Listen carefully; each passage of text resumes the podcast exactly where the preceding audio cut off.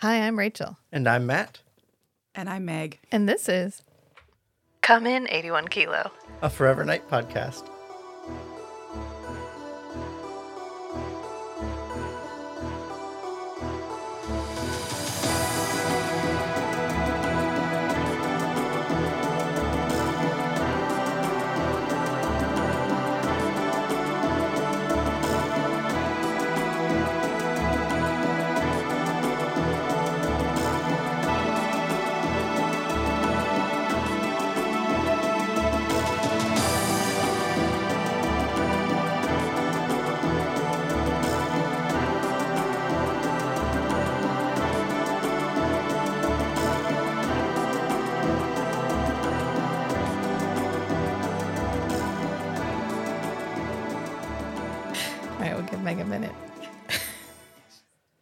Know why I thought that was pre-recorded every time. I don't know.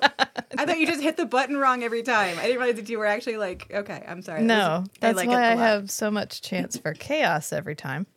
Or sometimes I go, Welcome to. Uh, this is. Uh, because we have a slightly different intro for each podcast. So, I know. I just I kind of thought that you did that. You groaned and then you hit the like pre-recorded. But I don't know why I thought that. I don't. It's because I listen I to have- them like in chunks. I guess. yeah, I have like four variations. And this one, I pretend to mess it up. And this one, I get it right. Sorry, I had to drink my uh, Ribena alcohol drink. It is only meat and just. Yeah, it's fine. Although, what you're not supposed to use Ribena as a mixer, didn't? Isn't that what everybody told you? You know what? They're all narcs. Okay. They're all They narcs like, oh and no, not as a mixer. Um, Nick's, which one? The Makeout King has Ribena in it, and I think it will have posted by the time this posts. So we have all of our cocktails that we're putting up on the Patreon website, and one of them is the Makeout King, and it has Ribena, Red Bull, and vodka.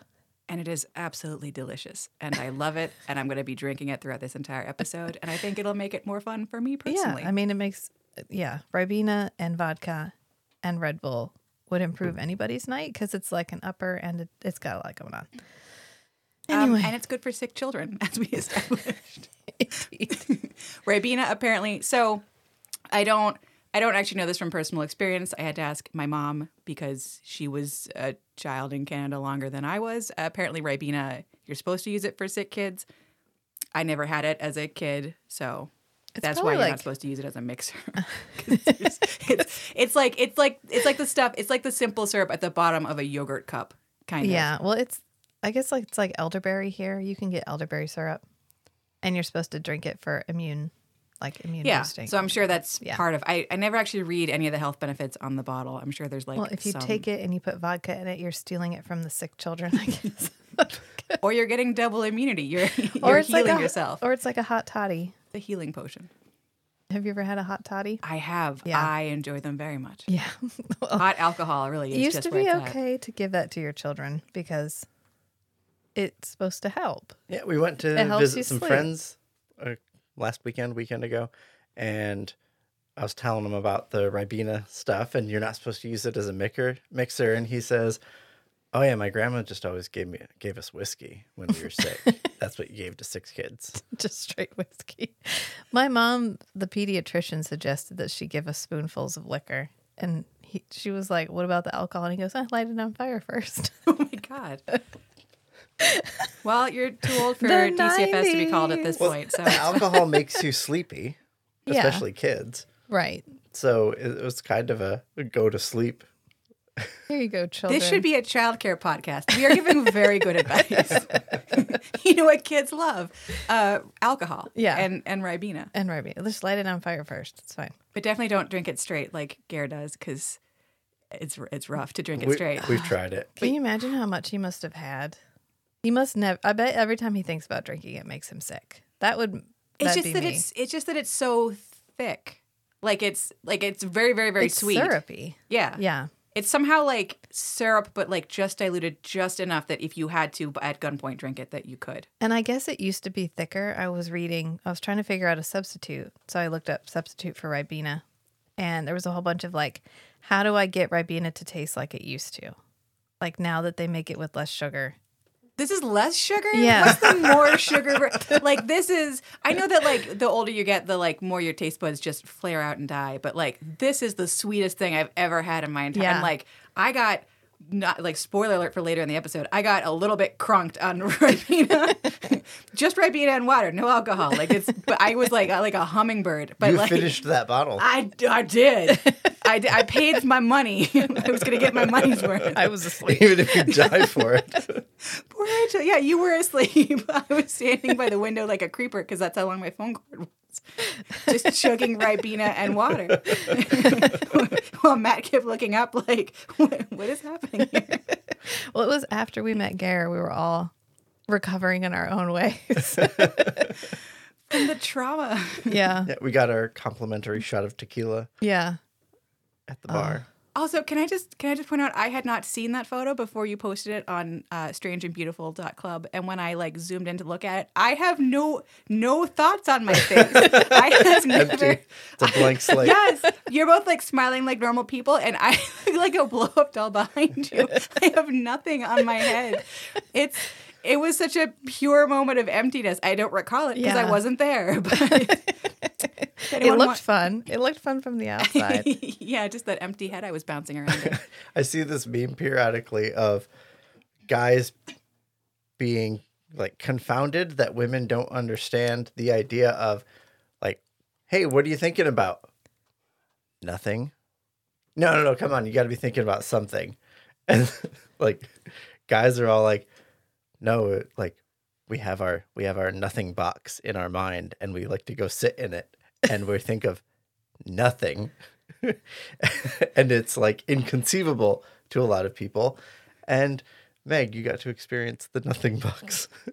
Yeah, you know what? I understand it now intimately. I had never, I had never, I have too many thoughts in my head all goddamn day long, too much. Yeah. Just running through there. I had never found the nothing box.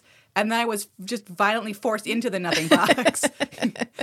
just walking out the door going, Hi, I'm Gare, and then just, just, it's just static. just wind, wind in the trees. yeah. It was, a, it was a peaceful place. For like a day and a half. It was like a really long time of just like, Even now, the, like the. Ah. Not to out myself, but for the like the two weeks of work afterwards, I was like, I'm doing the best I can, but there's not a lot of thoughts happening up in this brain. I hope this is right. I don't a- remember how to do my job. Oh, it was a psychic cleanse. yeah. Yeah. a fresh fall yeah, of snow. a full enema just gone. just nothing. I sorry, I, we've we've jumped ahead a little, but Yeah, uh, no, spoiler it's alert okay. for later. Just All right. just empty brain. This is the director's cut of the bonus episode of our Toronto visit. we decided to redo it with Meg because she was there, and there's no. We should have done it with her in the first place. So I have the sacred texts on my lap, which Meg uh, handy dandily made up for us with uh, day tabs and what we're going to do each day, and a um, a meter of how. How The likely meter? the splash meter, which is we'll just put that out there and we'll just leave it there. Um, so we started out the first day was just travel. Um, she put my vampire air, which I haven't made my vampire air t-shirt, but eventually I will. And It's coming. See what that looks like. Look for it in the merch store. feel like I did a plug for you. Aren't you proud? Yes, thank you. Oh, you can get to the merch store from strangeandbeautiful.club. uh, Tuesday is the first day that has a picture of Gare on it, and it's the self-satisfied Gare from um, which one is the one where Stonetree almost gets convicted by the internal investigations for shooting that guy, and his weird not wife shows up with the dress that looks like if she breathed heavily, she would just pop out in the flashback. Stonetree has a wife? How No, did no, I- no, no, the flashback, Nick's flashback. Yeah. Oh, Boobsy McWhat's your face? Yeah. Yeah. Um, Got it on the first try. the, the one who like hunts him down across time. Yeah, the Yeah. one who's like, I have spent my entire life trying to get revenge against you for this immortal life that I would not have had otherwise. She seems to be enjoying. yeah. Oh, and I've killed a bunch of people. I haven't bothered to count that one. I- anyway, I'm- it's a clip yeah, from that. I'm chasing you down to kill you God, because it's one of the last few episodes. even though I've I've had to kill a bunch of people since I've been a vampire. not had to. She's like into it. He's like, "Oh, have you not killed people?" And she's like, Psh, "Yes." Yeah, obviously. Oh, That's Okay. the best part. That's Oh, okay. And now I'm gonna kill you. and her hair's terrible. Like it's fine in the flashback, and then in the present, it looks like she over attacked it with a straightening iron and a crimping iron and a hair dryer all at the same time. Maybe she can't see her reflection. Mm. Is it Fatal Mistake? No, No. maybe. Here's the list. Although my list is not in the same order. Yeah, as it's yours. fatal mistake. I know from the thumbnail. I know from the thumbnail that one's fatal. I was thinking fatal mistake, but I think I was conflating fatal mistake and false witness. But anyway, um, we started out the day by going to the cookie outlet, which Meg was disappointed about, but we weren't disappointed about because there were cookies. There just weren't as many cookies as expected. So it should be all of the broken and garbage cookies that this factory makes that like just don't meet whatever their standards are. And normally when you go there, this is it's like a real outlet. It's not like one of those stores that calls itself an outlet and then is really just lower quality product made for more money. It's like an actual offcast of the actual cook like it's attached. It's still attached to the real cookie factory. And normally when you walk in, there's just all these dump bins full of garbage bags of cookies. It's amazing. It's like the best. I mean, like little fat 10 year old me like loses her shit every time she goes there. So I was like building it up. I was like, Matt, Rachel, garbage bags, mountains of cookies, So many cookies. so many. And we got there, and I don't know if they're, I should have looked this up before uh, recording a podcast about it. I don't know if they're like shutting down the outlet or if they're moving the outlet because we saw another another place that looked like an outlet directly across the street or if we just got there after like a bunch of other fatter people got there before me. I don't know. But we showed up there and half the bins were just gone and the other ones were empty and I felt like I had built this up to be like Willy Wonka's Wonderland and it was like one box with a garbage bag of broken cookies inside. It was so disappointing. But like generally, generally I highly recommend it's the Mondelez Mondelez, I never know how to say it right. The Mondelez Peek Freans cookie outlet and I think it's technically in, in what east North York. It's technically in North York, but if you just Google the Peek Freans cookie outlet in Toronto, you'll see the pictures of what it looks like when they don't ruin my life with actual cookies. But it's we, we were fine. but like normally like actual like leaf bags of cookies. Yeah. So that's how I built it up. And then we showed up and it was like, here's one bored teenage girl behind the counter with like one sad little minecart bin with reject with rejected Pokemon cookies that no one else wanted to buy. It was so disappointing because it's like it was it's a it's a drive from downtown Toronto. It's Yeah, like it was- 20 It was- minutes, 25 yeah, minutes. maybe mostly because of traffic. It Yeah. wasn't that far.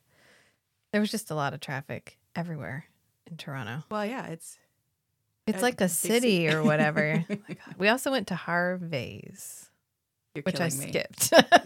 Harvey. You're killing me right not, now. Not Hardee's, Harvey's. And that's where we got poutine on our like we crossed the border and Meg was like, We must eat Canadian fast food. And so we went to Harvey's. I feel like one of the themes of the week was uh, how much can I ruin your stomach biology, Mm.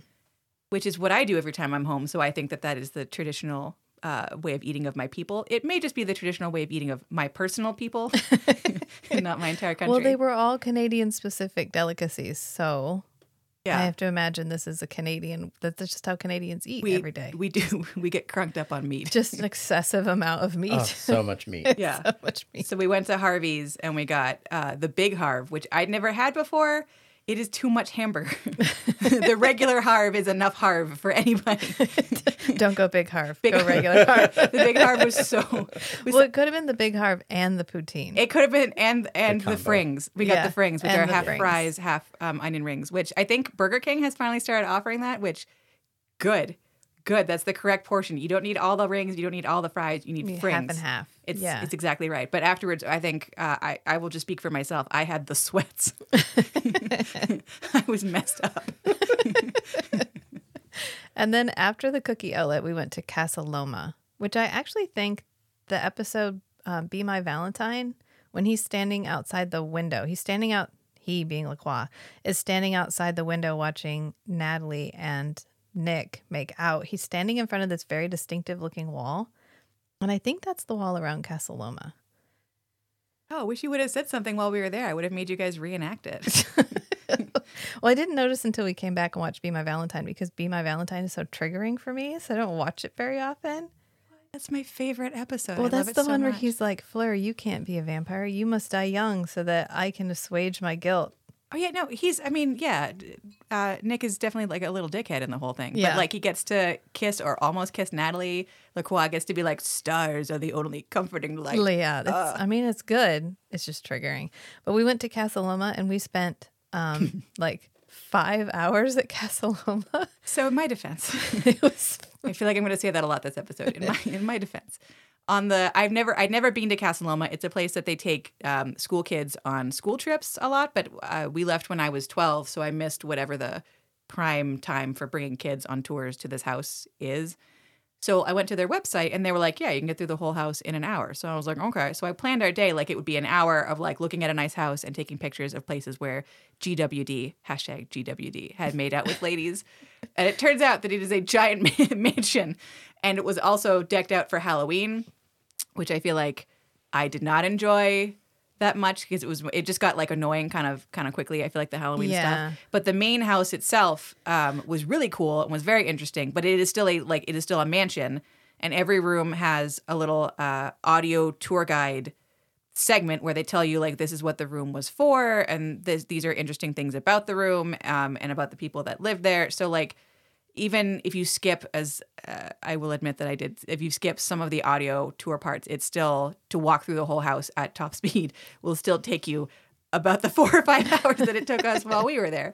But it's like it's a cool i mean even if you're not looking for places where gwd made out with ladies which uh, is a fun hobby uh, even if you're not doing that like it's a i don't know i thought it was a, i was i was glad to like have finally seen the main house. I thought it was it was very cool and very very beautiful. And i found out that the wife of the man that built the house was integral in bringing the girl guides to canada.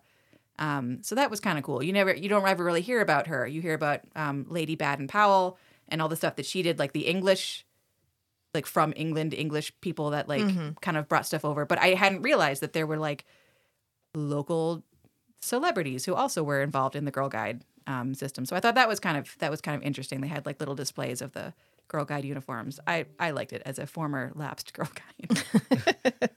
as a not very good Girl Guide. Yeah, I rewatched Father Figure, the one where you see the fireplace that we stood by. And I did not realize they were just straight up in Casa Loma. Like Daniel runs through the library at the very beginning. And then when Nick comes out and ambushes Daniel to give him get him to give Jeanette her purse back, he's coming out of the like garden thing, the conservatory. Yeah, I'd never realized that either. So when you watched it, could you actually see that it was the same fireplace we stood by with the lady with the boobs? Um, it's only kind of in the background in one part. It's not. They're not when they're like standing and talking. They're in front of a different. I think they're in the steakhouse. What's now steakhouse? oh yeah, yeah, yeah. yeah. Because of the way the angles kind of work out, where you can see the fireplace we took a picture by. But yeah, the, he they walk down that out that hallway that's right there by the conservatory. That's what they're walking down when they're like Huh. I'll have to rewatch it. I was like, oh, I recognize this. I've been there. It's fine. Well, next time we'll have to see if we can like maybe just do the steakhouse and not the tour of the whole place because that steakhouse looked like a really cool Yeah, I mean, any place that has a decorative picture of Prince up over the right. mantelpiece. They, Absolutely. yeah, I don't, I don't remember what that room. It was like some kind of an antechamber to begin with, and they've turned it into a steakhouse with like a bunch of, um, like it's it's supposed to be like you had a like an 18th century room, and then someone came in with spray paint, and they like made it cooler, which Yeah. I know is obnoxious, but like I like it. I really like it. So I I like the vibes of it. Um, I had looked actually originally into like getting us reservations. It was a little more than what we had in the budget because it's a fancy steakhouse and a Yeah. tourist attraction. So if you just do the math on that, Yeah. but um, having had a chance to like peek over the half wall into the cool steakhouse, now I'm like, oh, maybe next time Next time we'll Yeah. plan for it. For 'Cause- the gathering part two. the gathering. so we went from there back to recoup for a little bit, like sit down for a second, and then we went to the Stormcrow Manor, which was really cool. And they just had like a holiday market. I followed them on Instagram because I want to feel bad every time I go in there that I can't just visit the Stormcrow Manor um, at will. But they had like everything is nerdy. So Matt rolled a burger, like rolled a d20 to decide what was on his burger Oh yeah, that was fun. the dungeon burger. Yeah. And they presented it in a chest. And Meg got gamma juice, obviously. Yeah, I uh, so my my username on I think most every website at law, online is Shulkie at law because I'm a lawyer and I have no personality.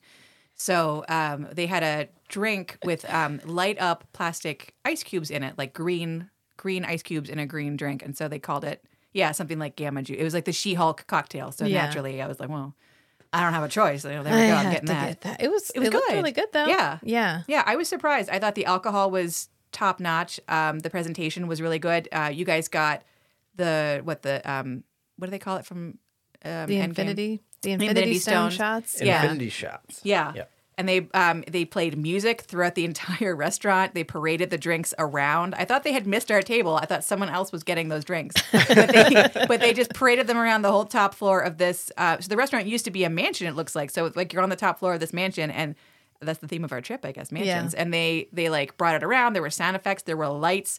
The drinks themselves were in a little a little box that lit them up from the inside.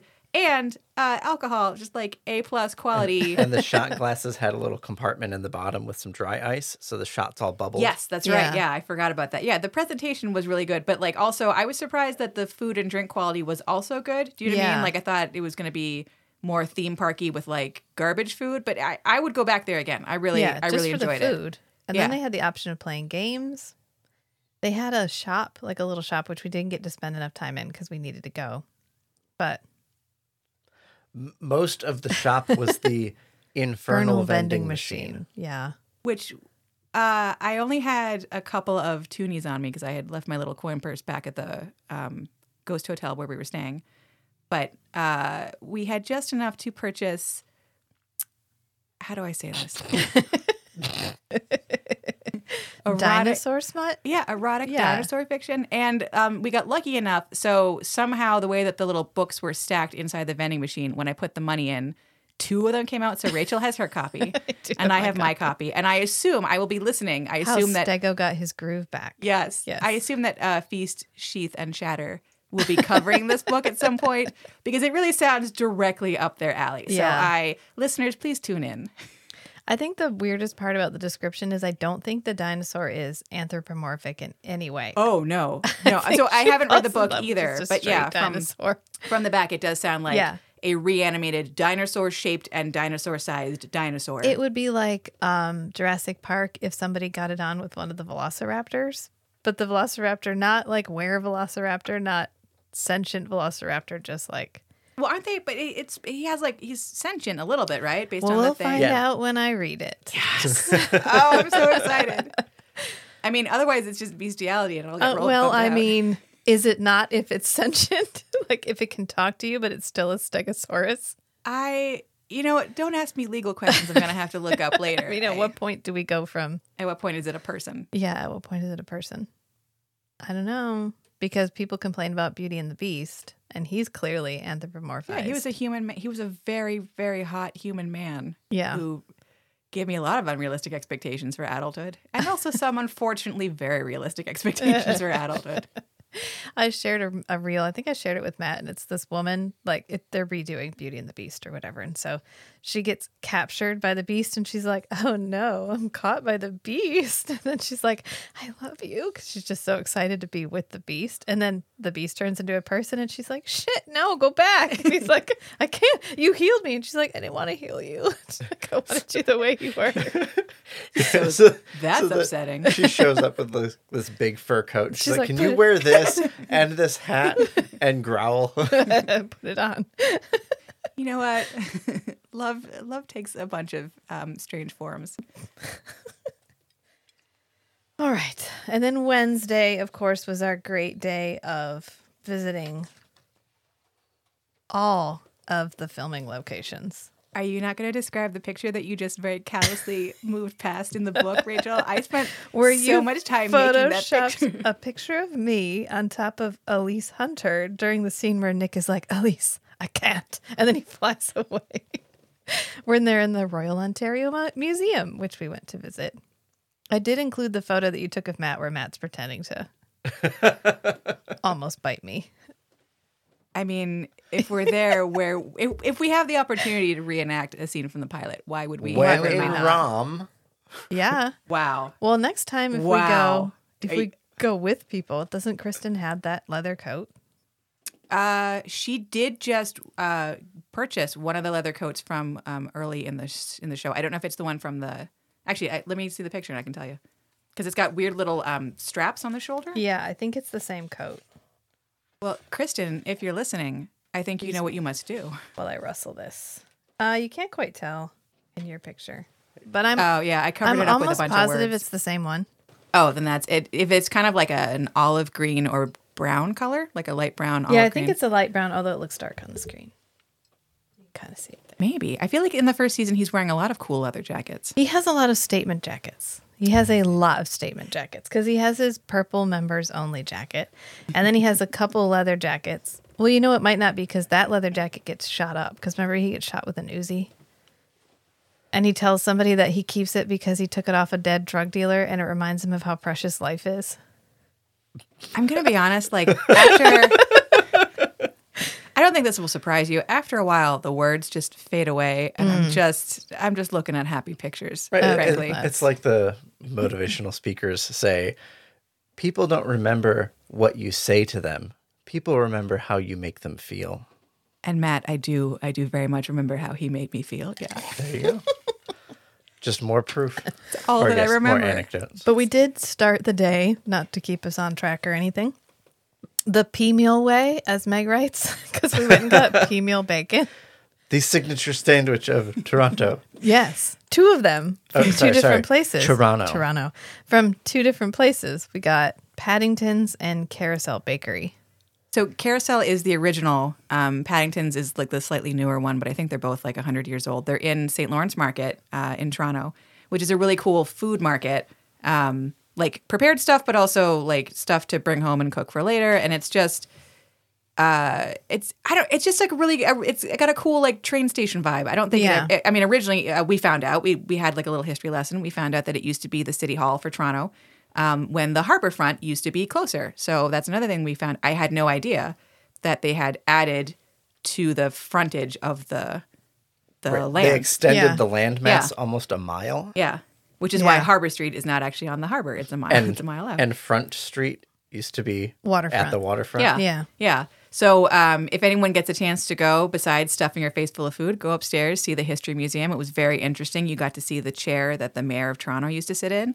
Um, and then I think they have rotating art exhibits. So that was, I found it kind of cool and educational. But I did, I'm not going to lie, I can't pretend to be classier than I am. The reason I took them there is because it's got meal bacon sandwiches, which is like the iconic yeah it's the iconic sandwich of toronto and i don't I, for american and international listeners i don't really rachel and matt will maybe have to help me in describing pea meal bacon but a but like the reason it's called I I keep saying pea meal because I have an accent, but it's pea meal, like corn meal. Mm-hmm. So originally, they took whatever cut of meat the, the bacon is from, you would slice it and then you would roll it around. I guess you'd roll around first in the pea meal. And so on the edge of every slice of meat is like a little tiny Like a breading. yeah, a little tiny breading of this of this pea meal, and I think it still is pea and not corn, but like it's yellow. I don't know, but it's it's essentially just a big Kaiser roll with a bunch of meat just thrown in the middle. Yeah. and yeah. it's delicious. It t- it's like the cut of meat that they use for bacon in England, not the American bacon. Is it back bacon? Is that what you call it here? I don't. The bacon here is like part meat, like ribboned, like Right, but I mean, meat, like- part. But the one that we had was like mostly ham. Yeah, but if you were here and you were trying to order, if you, and you ordered back bacon, would that be the same thing? No, as that'd what be we have? fatback. That's fatback. Okay, It'd so just be straight fat. this is like You'd have to order Canadian bacon if you wanted that. Cut. No, I, I, this friendship will end. Canadian bacon is a crime. Canadian bacon is a ham, and it is a crime against my people. And I had never heard of it before coming to America, and I thought it was pea meal, and I was so excited. No. and I got ham. I got Lunchables. I was so mad. It's just circular, so it fits on a sandwich better. It's a, it's a crime. That's literally all it is a it is the closest hate crime that I can imagine to my people, and I think any Canadian listening will support me in this. Yeah. Um, but it's it's hard to it's I don't yeah it's solid it's solid meat it's like pink and wrinkly it's if you look up pea meal bacon you'll find a bunch of expat sites being like where where can I find it please get it to me Yeah. I don't know I I really enjoy it I I'd never had it the Paddington's way you guys had it the Paddington's way where they add marmalade Like to it toppings. Yeah. Yeah. I like, I think I had marmalade and relish and a couple other things. yeah And it was good. I kind of liked, Matt said he liked the one with the toppings better. Yeah, I liked Paddington's better. I kind of liked the carousel one. I think it was a little saltier. yeah, and I just- carousel yeah. was saltier, but it was a little too dry for me. well I know you so you we could have gotten stuff added to it I just got it the like the plain way Traditional because way. I'm Yeah. the tradi- yeah the just meat and bread Like the glazed donut. It's- Yeah. Yeah. Um, but yeah, I don't. I remember. I remember the first time that I did like a taste test because I, I I'm also a pig and I can't not do a taste test. But I remember thinking, oh, one of these has better meat and one of them has better bread. But I don't remember which one I thought was which. So it means I, have to order two good. sandwiches. I mean, we ate them twice that day, so it was fine. It was fine. We walked around with just bags of meat in your backpack. It was my just backpack backpack meat, backpack sandwich. your travel meat, and it we didn't get sick or anything. So you know, It's fine. I, I vouch for it Yeah, it was medically. cooked. It's perfectly fine. Yeah. Uh, we went from there to what used to be the exterior of Nick's apartment. And I actually think the building is slightly different, but it still has the water tower. You know that you see the from the bottom up water tower every time we see the exterior of his apartment. So that was pretty fun. Yeah, Oh, yeah. It was a part of Toronto I'd never been to before. That was, uh, got to go over the fancy bridge. yeah. The water I step in is not the water I stand in. Yeah. It's like a famous it's a famous bridge in Toronto that I had never seen in person before. I'd only ever seen pictures. So I got really kind of emotional uh, when we were walking up to it and I think Rachel and Matt thought there was something wrong with me. but it's like a very it's a it's a Oh, really we beautiful- know there's something Well, wrong yeah, with no, you. but like but it's the specifically same kind of thing that's wrong with us. yeah, but like specifically as to like tourism, you know, so a different a different a different flavor of wrong, I guess. And it used to have a giant clock in the front of it, um, and then at some point they took the clock out, but you can still see where the clock used to be, um, and the streetcar still runs like right under it. I don't know. It's a very Toronto site. If you ever get a chance to go to that bridge, I think it's the Don Mills Parkway. I feel like I, I if you just Google the water I step in is not the water I stand in bridge Toronto, you'll find it. Um, but yeah, I thought I thought the apartment was like kind of was kind of cool. I think Yeah. everyone leaving the apartment didn't know why we were taking pictures outside their home. Well, we kept accidentally opening the door. Yes. We were trying to take pictures in front of the address, and it was just a wave your hand in front of it door. So we kept open. We could have just gone in, been like, "Hey, anybody know which apartments is Nick's?" I know it's just the exterior. Don't give me that look. Okay, and then we went to the library, which is the library that pretended to be Nick's second precinct. Yeah, It's the 96th precinct. which was in kind of a an area that maybe I wouldn't have been as comfortable going into at night, but in the daytime it was it was fine. Yeah, it was nice. I it was interesting because once you go inside, I mean, I don't know, we went inside to use the bathroom, but it was really cramped for a library. It did seem like they had the library space and then they just kept adding more and more and more stuff on the inside. I did I did like that they appeared to have built um, a community center into it and then like add the community center on the side. Like that just seems like smart planning. I thought Yeah. that was really that was really cool like in terms of community services. I really I enjoyed that. But yeah, it did seem like I think because every time I see that facade, I immediately see the inside of a police precinct where they're like really spread out. Yeah. And then when we walked in and it was like the um, metal detector at the door and then you're immediately at the front desk and I was like, "Oh yeah, this is this is like an actual library." Yeah. Which I haven't I feel like I haven't been to a real library in so long that I was like, "Oh yeah, like they they stay the same size. I just got bigger." Grew up since the last time you went to a library. a little bit, yeah. Oh, okay. Well, not, you know, not emotionally, but like physically. and then we went to see the exterior of Natalie's coroner's office, which was maybe the most bittersweet one because it was like, oh, I recognize this, but it's clearly being slated for demolition. They took the sign down, like the sign was flipped around so it didn't say coroner's office anymore, and the windows were boarded up.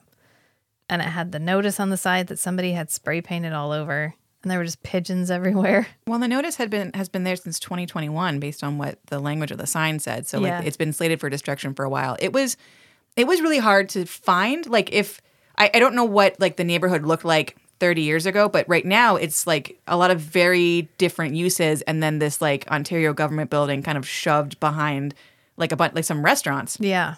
um, and Yeah, some and- condos. It, it was apparently hard to find for the locals because the guy No, stopped that was the and looked at us. when we were, and, we were uh, debating on the confused. cor- well, we were debating on the corner about where to go. I was like, I think we go that way or that way, and he's like, Well, was I'll help. Where are you going? And I didn't want to be like the coroner's office.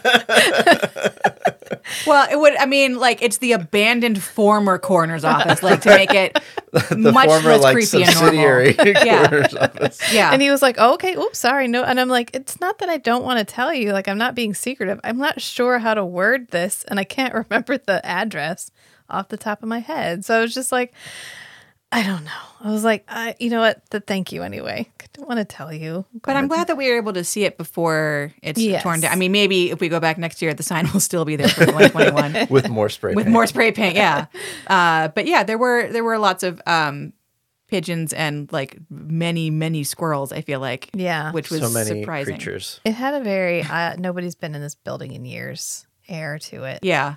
Again, a I'm glad we came here in the daytime because I'm like a little skeeved out yeah, it being was a slightly less nice area than the.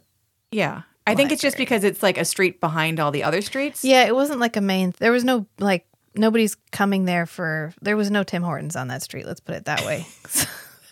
Oh, you need to tell everyone about your new um, obsession with Tim Hortons. well, it was really good. I don't see why anybody wouldn't get obsessed with Tim Hortons, and they're everywhere. So anytime you're like, God damn, I wish I could have It's another like Tim every Hortons. two to three blocks. Oh, Anytime we had a street that they didn't have a Tim Hortons, I felt I felt Rachel getting a little nervous. That's when We're- I was like, we're in I a think- bad place I was now. Like, I think we're in the simulation. There's no Tim Hortons here anymore. uh, but we went from there to the church, um, which is St. James's Church. we needed saving.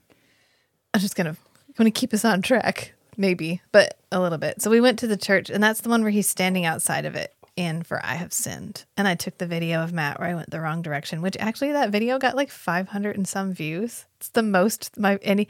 Well, usually I get like a hundred maybe, and that video I got like a little like badge. It was like congratulations, you got over 500 views. You're welcome. Uh, because because your male model there was was staring at the church. He's all like, oh, like he's got the he's got my bag full of stuff, and then he has his come in eighty one kilo shirt on, and then his hat on backwards, and then his like Nick sunglasses. oh no, no, I was not even being sarcastic. It was very male model. I'm very proud of you, Matt. Yeah. yeah, you brought it. You brought your A game. We even went in, and Meg felt compelled to donate to the church to say sorry for having only come there to see if it was the Forever Knight Church. It's not even a Catholic church, but it turns it turns out that even if you're no longer Catholic, Catholic guilt will come up real fast inside your belly. And if you can donate via Venmo to any churches listening, it turns out that that also is very compelling. Yeah, it was like, oh, you want to give, but you don't have cash. Here's a QR code. Here's our Venmo. To just wave Go my ahead. phone on this little on this little computer screen to absolve Yeah. myself of the guilt of going into the church and being like, "Where's all the vampires at?" Which it's interesting they use that church, which is an evangelical church, or was it Anglican? I thought it was Lutheran. I don't know. It didn't have a confession booth. Let's let's say that. Oh no, it was clearly a different, well, Yeah. either a different inside or they had added stuff. Yeah, unless they built a confessional, they used a different church interior. Which makes you wonder maybe it was just the spot was better for filming for the exterior there. because they had that big lawn on the one side, Yeah. which we came back to later for further reenactment. Right, because I was like, I went the wrong way. Because of course we went back that night and watched For I Have Sinned, and I was like, dang it, I was supposed to go from the door to you, not from you to the door. Right, and we were looking at the wrong side of the church. Uh, you were right. It's an Anglican Episcopal Church of Canada. Oh, okay. I knew it was like Catholic adjacent, but not Catholic. Like, because anyway, it's fine. We're just going to leave it there. But then we went back for a bit of a rest because we walked like, I think, eight miles or something that day. Oh, Ben McNally. Yes. We also went to the Ben McNally bookstore, which is not the bookstore that they film Stranger Than Fiction in because that was James Horse. It's so the original bookstore was the Nicholas Hoare bookstore. Nicholas Horse, thank you. I knew it had a horse at the end. and he retired, sold it. And then Ben McNally is like the spiritual successor. Yeah, I think Ben had originally worked at the Nicholas Hoare bookstore or at one of the branches, and then he did his he had his own bookstore, which had a similar kind of like wood grained everywhere vibe. And then they got, I think they got basically kicked out of that space or like priced out of that space, and that space is now a walkway. They don't even have a store there. They just like made a big hole where the store used to be. So we went to the son of the son of the bookstore that was used in the TV show. Um, and just a little plug for them. I they're they were very cool inside. Like they're still working on getting set up. Like they're not totally you know like full up and running yet. They don't have all their like wood paneling. They have some wood paneling, which I highly recommend. Um, they We were plenty of wood paneling. it was there. There could always be more wood paneling, like a station wagon. There could always be more. Yeah. So they um they have a book club where they will like make they will pick books specially for you. Like it's not just their regular book club. They'll pick books specially for you. They will send them to the states, which I know because they are sending me books to the states which is my new favorite thing. Getting books in the mail from them. Um, they're a small independent bookstore. I think we should support them. Yeah. they were nice to me. Be And nice that to is them. Ben McNally Yes. in Toronto. If you want to look them up, I'm sure you could contact them and set it up. And I think Meg set it up so instead of getting one a month to save on shipping, you get them quarterly, right? Three books yes. at a time. Yeah. Yeah. Yeah. So that made the shipping reasonable to the States. But if you're in Canada, hey, hey, you can get one a month. So you can join a book of the month club in a Forever Knight adjacent book club, like bookstore. You can tell them to only send you vampire books. I bet they'll do it. They're cool. Can you get them to send you the, that would be hysterical. Be like, well, I really like this show called Forever Knight. Do you think you can find, like, there was one, I think, written by Nigel Bennett and Uh, you know, I already have them and signed at home right now. How dare you question my bona fides?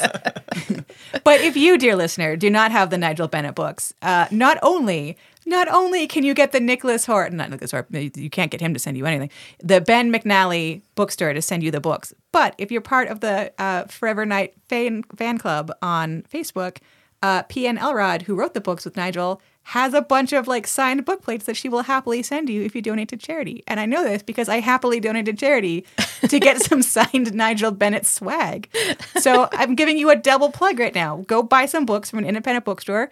Go support this author lady and charity, probably on Facebook. Yeah, and I'll post a link to the Ben McNally website in the show notes. I will do that. And then after that, we went back to take a rest because it was a really fucking long day. We walked like 10 miles. we didn't walked like 24,000 steps. That's how many, st- and that was with using the streetcar. That's true. Although, like, to be fair, with all the meat that we ate, I didn't lose a single pound. It was balanced. It was balanced. it was an exact balance. the streetcar was cool though. We had fun. We even rode the subway. We rode everything. We rode the bus, the subway, and the streetcar. That's right. Yeah, we did. We we did the trifecta. Yeah, we did all of it. And it was so cheap, you guys. You got a um, a Presto card, which gave us for the whole day. It was what, like ten dollars? it was like 13 Canadian dollars. Yeah. So Yeah. nothing, and we could ride whichever. Unlimited we- use for the whole day. Yeah. Yeah. Yeah. It was fantastic. It was really nice. Support the TTC, you guys. And we we had reservations at Selva, which is the restaurant that is currently in the Raven. And we had them at 6:30 and I suggested to Meg that we push it out a little bit so we had some time to rest. Which turned out to be good because we needed time to rest. And then we got an Uber to go to Selva because we were so excited to go eat there. Um, I'm sorry to interrupt, but can you can we just discuss what happened when I called them to change the the reservation? Yeah, Meg was like, "Oh, I have a reservation." They're like, "Oh, are you Meg?" she was like, "Oh, "What?" their website was like their website was like please have reservations you need to have res i was like okay i'll have a reservation and then when i called to change i think i'm the only person who had a reservation Because they knew exactly who you were. it was such a okay i'm sorry to interrupt let's i will back to you So you changed it to eight o'clock. We went back and we got fancy, and I actually wore my. Or was that the night before when I wore my my jacket? And No, somebody somebody was like, "Oh my god, is that a Forever Knight cast jacket?" that was that night yeah And I was like, "Yeah." I need to get better about talking to people that talk. Oh, I should have been more gregarious, but I was like, "Yeah." did you work on the? Did you work on Forever Knight? Like I would have been like, uh, ten. So no, I didn't say that. I said no. I bought it from Catherine Disher. I didn't say that either. i was a child carpenter And that was just because it was the only time my jacket got recognized the whole time we were in Toronto.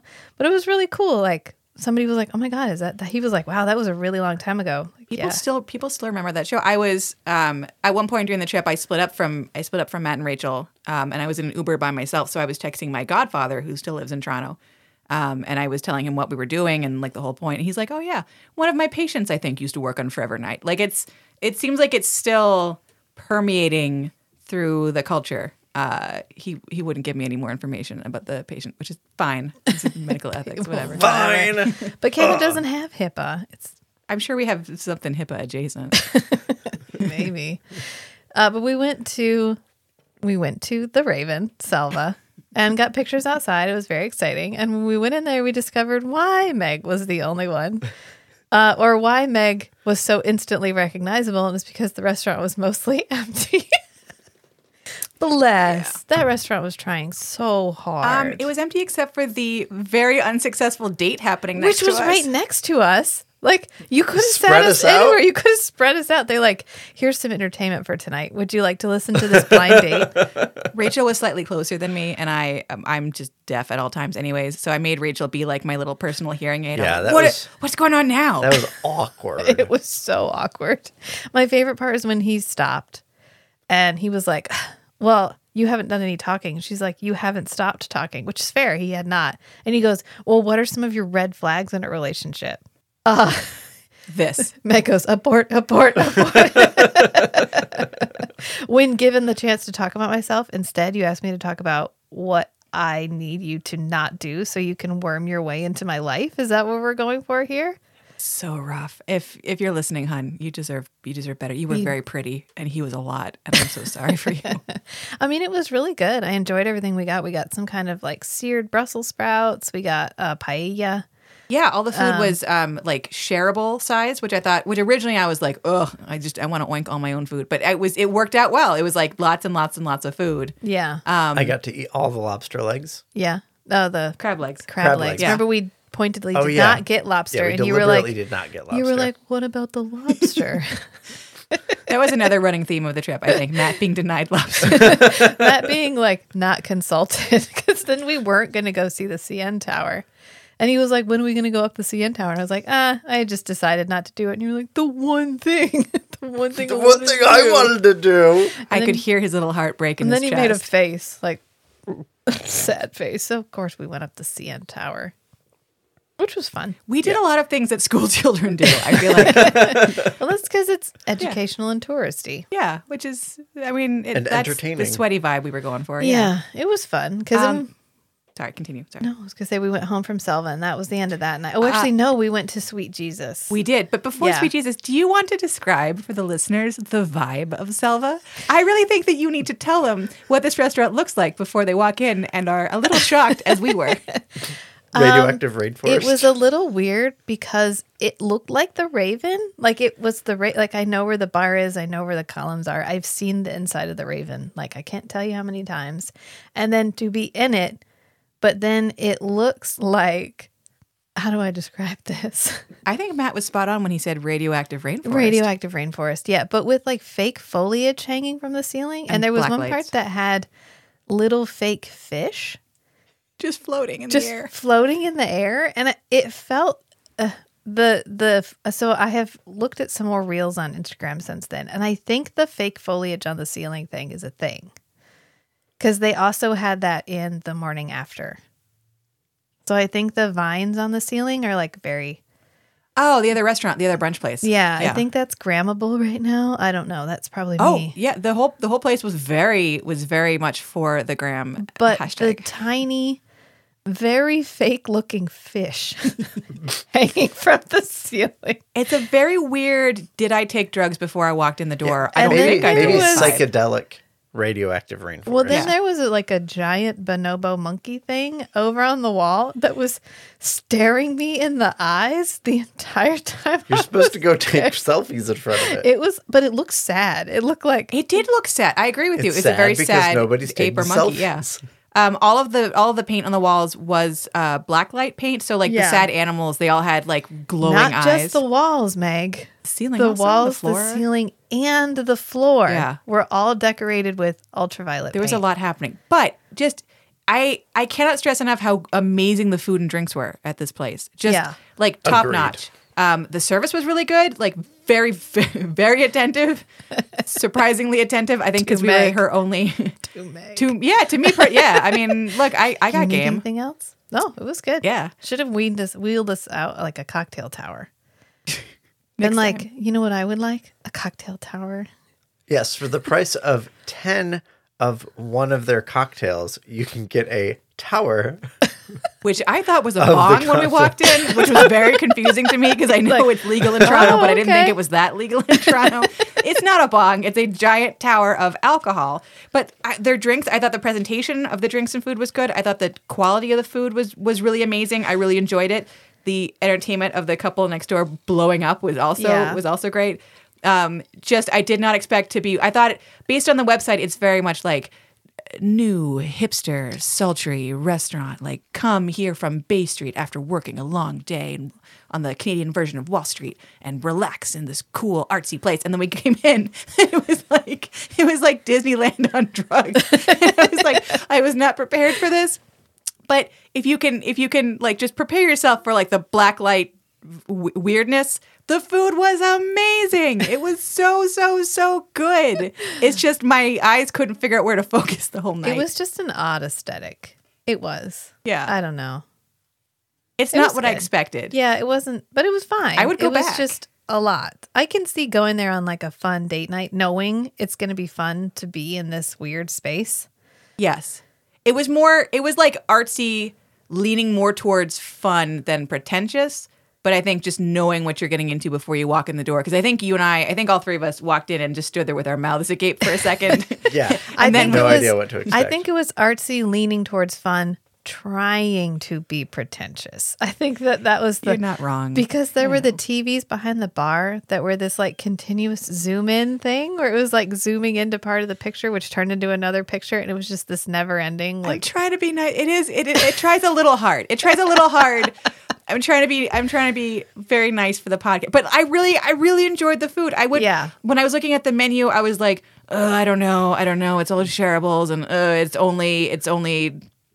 Fish and Brussels sprouts. Like, am I gonna like? I mean, I like fish. I like Brussels sprouts, but it, I was like, oh, it seems like it's only fish and Brussels sprouts. And then the food came out in like giant 45 person family size platters and it was all delicious and it was all like just the right amount of food. I feel like we like timed it, we aimed it just Yeah. right. I I would recommend going there and trying it out and having a good time. It's yeah, just I think it was. I think it's worth going. the Just vibe is a Prepared lot. to be If visually stimulated. If you're expecting the like high end 90s grunge vibe of the Raven, you ain't gonna get it. but that's okay. It doesn't. It's not the Raven. It's Selva. So just go and enjoy Yeah. it. Enjoy being in the space where Garrett definitely made out with somebody there. I mean, to be fair, that's every street corner in all of Toronto, but but specifically in this room, Yeah. the lips Yeah. the lips that sank us a thousand ships were there. I can't imagine filming there because it was so cramped. Like it was a very low ceiling. Yeah. It felt like a basement. I can understand why they would have switched to a set for the second and third season. Yeah. You can understand why all the shots are so close in season one because there was no option. Yeah, yeah, you couldn't back up. There's a wall behind Yeah, you. it's low ceilinged and there's support pillars everywhere. I'm not sure who walked in and was like, I think this could be our bar. I think this is where we could film everything. I get the impression that a lot of restaurants have come and gone from that spot, so probably mm. they just cut it between. Got well, a it's a- good price on it. it's in kind of an odd spot, although it's not, it wasn't that far from the street that had Sweet Jesus on it, which was the street. Like we saw a lot of Blue Jays people coming down that street. So it must be like a, it's by the um the Sky Dome. Sorry, Right. the Rogers Center. It's the Sky Dome to me. yeah, it was not far from there, but it was also kind of, I mean, it's tucked into a basement. That's, that's a hard sell. What, what's it was above just it? down the street. Oh, there's a bar above it. Rakuten Viki Didn't we- office. So- Didn't we decide there was a bar above it? Yeah, it's my understanding based on their website is it's two or three separate uh, spaces owned by the same people. So I think there's like a bar, there's like a club bar, then there's like a bar restaurant, and then I think there's like a third um, event space maybe that they all have like about the same the same address. They're all kind of in a cluster there. They're all they're all there together. Okay. I don't know. I recommend it. It's Well, then we went and got Sweet Jesus ice cream, which was really good. And it's like soft serve dipped in just a bunch of shit, like whatever you want it to be dipped in. so good. It's my favorite. My favorite. You will mess yourself up on Sweet Jesus ice cream. You can't. You can't get the big size. I don't care how big you are. I don't care how iron your gut is. You can't. You can't handle the big. Don't try to handle the big one. It's too big for you. and it's all covered in stuff. And then we went and sat outside, and that's where we watched that pigeon die for like half an hour.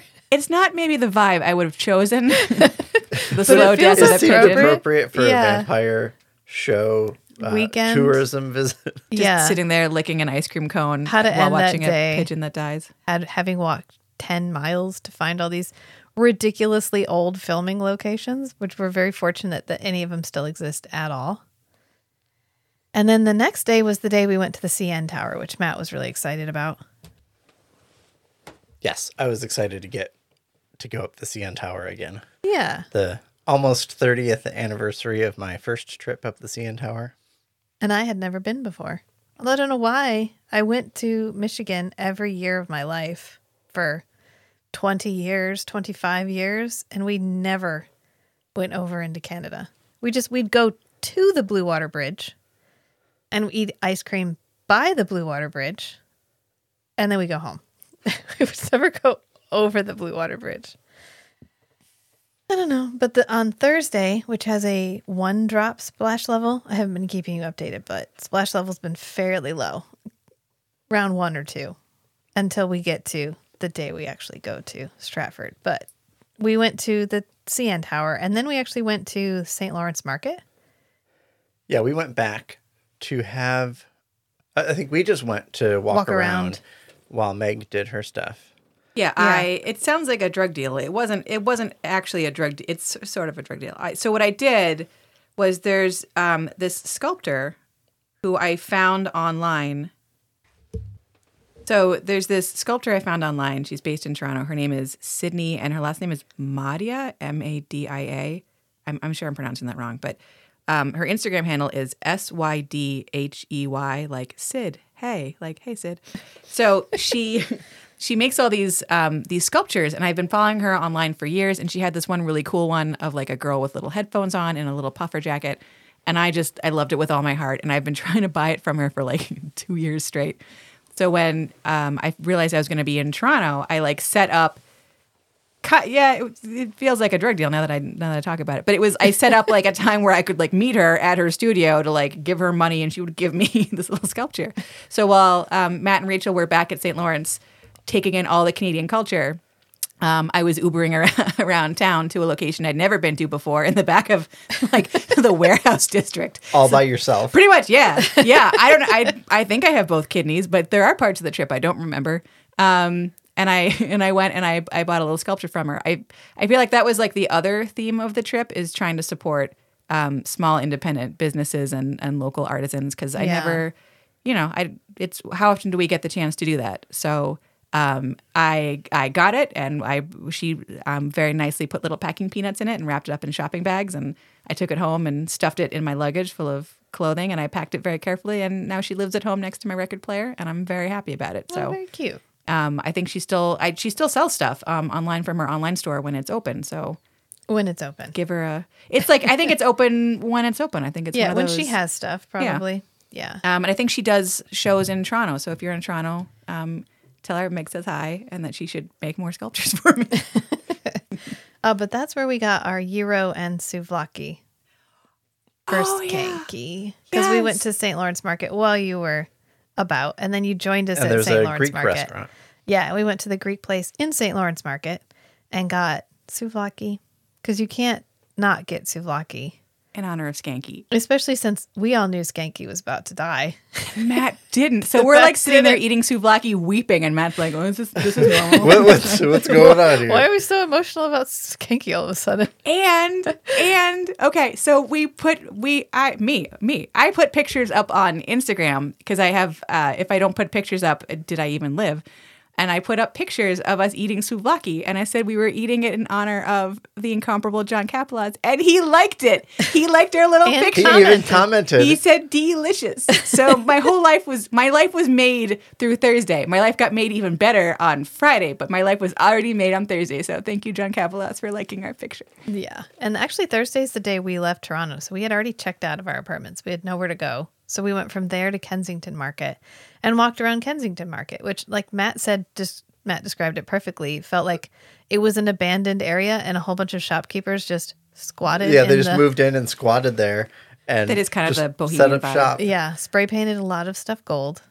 It was so Yeah. cool. It was there's like Yeah. restaurants and vintage shops. and they're all um, in just residential houses. Yeah, yeah. I think I I feels like that's another thing I hadn't realized until we were talking about it. Everywhere that we went in Toronto used to be a house, and and now is not. Yeah. weirdly. But it was um, we got to see. So Kensington Market uh, famously has an abandoned car that's been turned into a planter. So I dragged poor Matt and Rachel, whose feet were sore, up and down side streets until we found the planter, and then I made them pose for it to prove that we had been there. Um, there's an Instagram famous store there that sells like two pound um, croissants, which we didn't eat, but we did photograph, like a group. Wait, Of, no, what? This is the first time hearing it. what? No, we stopped. We stopped in front of the Yeah, rest. no, I pointed it out, Yeah. and you were like, "Oh, I think you were just." we had eaten was so much meat. I was disassociating at that point. That was a that was a tough day because it was Yeah. after a big day, and then we didn't have a real clear like goal. It was just a fun walk around day. So Matt was like, uh, and so we were also still full of the meat sweats. So Yeah, to then be like, Matt, eat two pounds of croissant, I think would have killed all of us. and he was just really excited about the Blue Jays game. We were all excited. I mean, I was excited. I don't think. I don't think. Okay, you know what, you guys? That's We, well, we went to the uh, fine. we went to the store and bought you because you wanted the white on white Blue this Jays very hat. specific. I, you know what? I'm not good at making Merch. choices, so I had made a choice beforehand. Hey, I knew exactly good. what I was going to buy. Um, because I couldn't. It's hard to find Blue Jay stuff in the states. The closest I found was an Australian website, which was not going to have gotten me my little Blue Jays uh, jersey and hat before the game. So we were smart, and we went to the store at like two in the afternoon on game day, and there was no one in there. So I got a very attentive salesman. It was quite busy during the game. yeah, yeah, It was yeah, nuts. Yeah, Yeah. I'm glad we, went. we timed beforehand. it just right. yeah. Going in the Sky Dome was really cool because I've seen it obviously in pictures, but it was really fun to go there and actually be inside it. And the Jays were so good. We had such They good won. seats. They did win. We um we had to leave early, but we left after we left at the exact point that um, both teams stopped scoring. It was it was perfect. It was just perfect. And we had um, I made everyone eat street meat. Yeah. So we all had hot dogs. Rachel had a hot dog with poutine on top of it. I did. Matt had a hot dog longer than his arm, which was very exciting for all of us. uh, it was just it was it was a good time. The Jays were perfect, and the Sky Dome was all lit up, and it was supposed to rain, and it like We even got to two watch drops. the dome close. Yeah, Yeah. yeah, I just um, I annoyed the hell out of Rachel by by whispering higher than high the peak of the fire all all day long. it was a good. really the best part about the Jays game, except the hot dog and the seeing the Sky Dome close, was the guy from Saskatchewan sitting behind us who was having a conversation with somebody next to Oh. him. And it was the most Canadian conversation I've ever heard in my entire life. I missed this. What? You didn't hear him back there? No. Oh my God. It was hysterical because the guy was like, Oh, where are you here from? And he's like, Oh my God, I'm all the way here from Saskatchewan. He's like, Oh my God. I, I totally retired. I was like 39, man. I don't even know. So I just come here all the time. I love the Blue Jays. And then he was like narrating. He's like, Oh, this guy, he never hits. You just watch. You just watch. Eh? it was hysterical. What is this hate crime you are doing to me? You're welcome. That's what it felt No, like. no, to me I think Rachel's got the Is that an accurate depiction of the accent? the impression. Yeah, I think she's got it down. That's what he sounded like. it was amazing. I was I was just in love with listening to this man talk. Well, I learned a lot it- about it the was Blue two Jays. guys with like the same accent. It was like the Great White North baseball edition. Well, they were talking about the baseball players, which was really interesting. So he was like, "Oh, this guy usually scores, this guy doesn't." And then it was like, "Oh, last night they actually played the same team and they lost last night by the same number that they won that night." And he was saying they hadn't gotten a run in like 5 games. Like this was the first time the Blue Jays had scored. I don't normally I go to Jays games and they're just well not like normally once every 10 years I get to a Blue Jays game and they're just not very good. So like my expectations were very low. And then getting there and having it wasn't just scoring, they were all getting home runs. I was Yeah. losing my goddamn mind. yeah, the the guy behind us was like, "Oh yeah, he hasn't got uh he hasn't got a run in uh you know 20 innings." And then of course Kayvon was our favorite player. Oh. So- I like that we now as a podcast have our favorite Blue Jays player. yeah, Kayvon. Yeah. I'm not Kevin, not that guy. And there was a Vladimir. We should really honestly. Oh, Vladdy. Well, but like everyone loves Vladdy. Like Yeah. ev- he's like a even I know even I know him. He's like a big star guy. So I think I like that we root for the little guy and we're rooting Yeah. for Kayvon. yeah, Kayvon. Kayvon, we love you. Um, also, you, you just were great. just for uh, anyone that happens to be uh, busty, here's just a little PSA: if you um, if you buy a jersey, maybe don't buy it in your exact size. Maybe just maybe go up a size because if you buy it in your size and then you jump up and down a lot, freaking out that the Jays have scored, uh, you're gonna flash everyone in your section. so just as a PSA, uh, you know, just in general, theoretically, uh, you know, maybe just maybe don't do that. yeah. Yeah. Or buy the t shirt that doesn't have buttons. Yeah. Or, you know, if you want to make some friends at the Jays game, uh, I nearly had a boyfriend. Rachel got in the way of me getting a boyfriend at the Jays game. When we were going to go get hot dogs, Meg held her hand out because it was quite crowded. That way we wouldn't get separated. So I took her hand, and the guy was like, "Oh man, I was gonna take it." I, I we, we did we did the baby elephant walk, so like I didn't hear or see anything. I just had my hand behind me, like doing a come hither, and I I could have had a man, Rachel. I should have just waited, been like, "Come on, anyone, anyone." it could have been a love connection. maybe we would, maybe it would have been the guy from Saskatchewan behind me. no, oh, it could have been. He's already retired. I mean, that's money. I mean, He I- retired young. He was in the logging trade or something. So what you got his whole his whole yes, biography. because he told the guy next to him. So Yeah, 'cause the guy sitting next to him, he didn't know. yeah, They were just strangers that sat next to each other, and he's they're just telling, my life sharing story, life stories. Yeah. Man, well, I mean, I think as this podcast and perhaps future podcasts will establish, I I'm not against an older gentleman caller. I mean, there's nothing wrong with there's nothing wrong with Quite that. the opposite. Uh, and then day five is labeled Stratford. Can you feel it? We are in the splash zone now.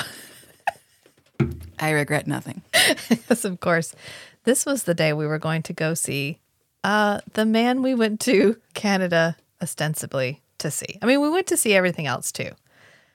But this is what got the whole ball rolling down the hill because Meg was like, you know, we could just go see Grand Magic. Like, uh, yeah, okay. And then all of a sudden, we were staying for a week. We were going to Toronto. We were going to to Jay's games. Sorry. I'm real loud. That's okay. That's what the acoustic tile coasters are for. In fact, there's even a picture that she found online of Geraint with two women, and she just put blacked out their faces and put me on one side and then wrote you on the other side. Okay, blacked out their faces sounds like I'm a serial killer. I just put a little black circle over their faces and then All in white fine. writing put me and you, which doesn't make it less serial killery. I realize this as I say it aloud. I used the computer to black out their faces. Okay, It's fine. Not a sharpie. It's fine and normal. And I just from this point on, I I know he's not listening, but yet. sir, if you're listening, please please don't listen to the rest of this. This is not for you. please. But we went to see Much Ado About. Well, we stayed over a bar first, which was really cool. And like yeah, we really arrived quiet. in Yeah. Stratford at like eleven twenty.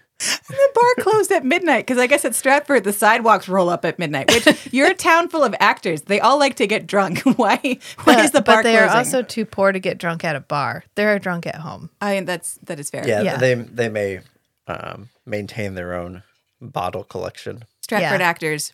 Uh, if you see podcast people in the future, I will buy you a drink Yeah. because I love all of you, and I'm so sorry, but I love all of you. And Matt ended up having to drive the car away, and we noticed that there was a cat cafe. So that night before we went to bed, we already had reservations at the cat cafe. Uh, not we. You were the one who was on top I of this like a had- ninja.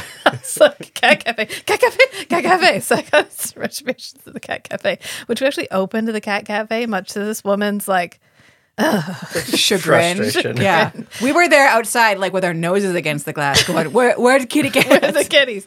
And can I say, uh, I have a new dream job, which is the like ambassador in the cat room who was just in there to introduce people to the cat. She's like, This is this cat, and he's my little ball of sugar. And she's like, I so I very much enjoyed the Stratford Cat Cafe, which I think isn't that just its name? Isn't it just like It's Stratford? Alley Cat. Al- cat cafe. Alley Cat. Okay. Yeah. Um.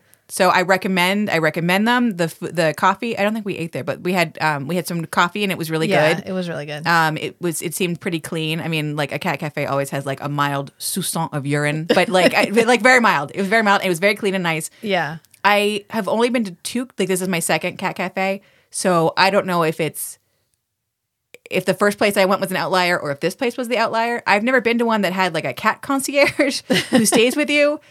I she she was very nice, but like I I was like a little uncomfortable. I got a vibe her that she's a volunteer. Ah. I got the vibe that she's a volunteer that like maybe they they didn't like ask for volunteers.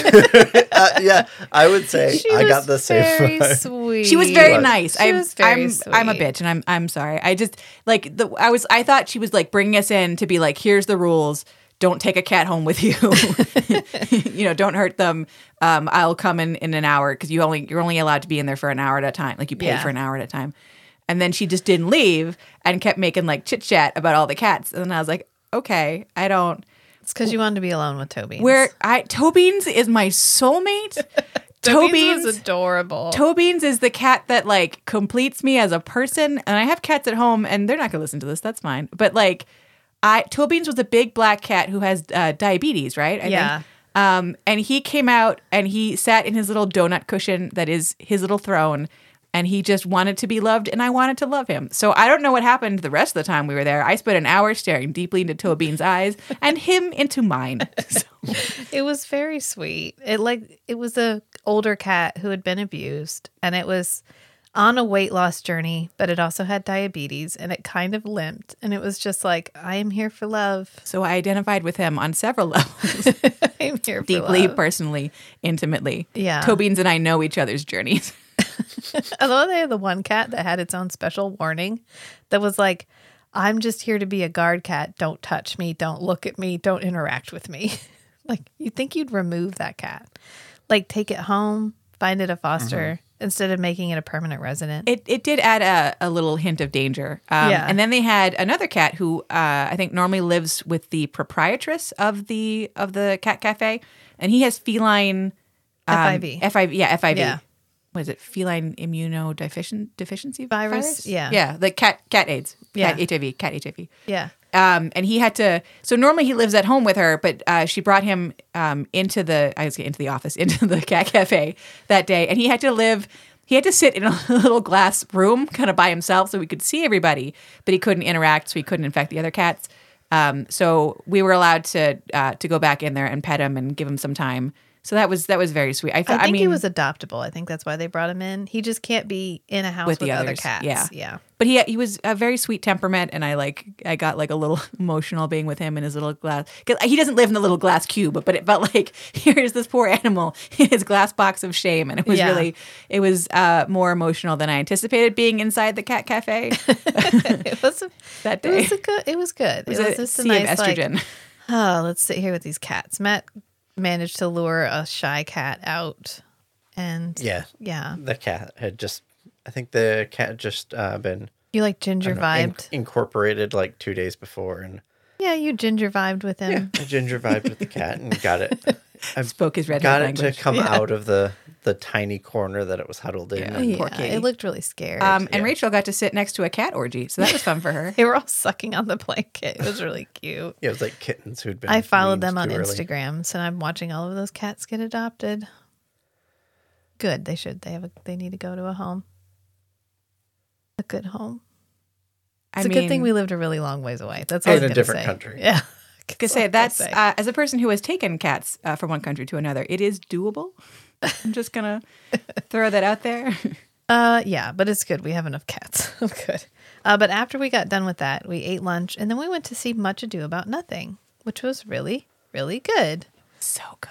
It was so, So good. good. Yeah. Graham Abbey uh, and Maeve Beatty played the two main characters, and they are like Stratford pros, and I love them both so much. Graham Abbey does a lot of like angry groaning, which it turns out is my favorite interpretation of Shakespeare. I just I just want to hear him groan and moan and like, oh, I don't I don't know why. That's my favorite.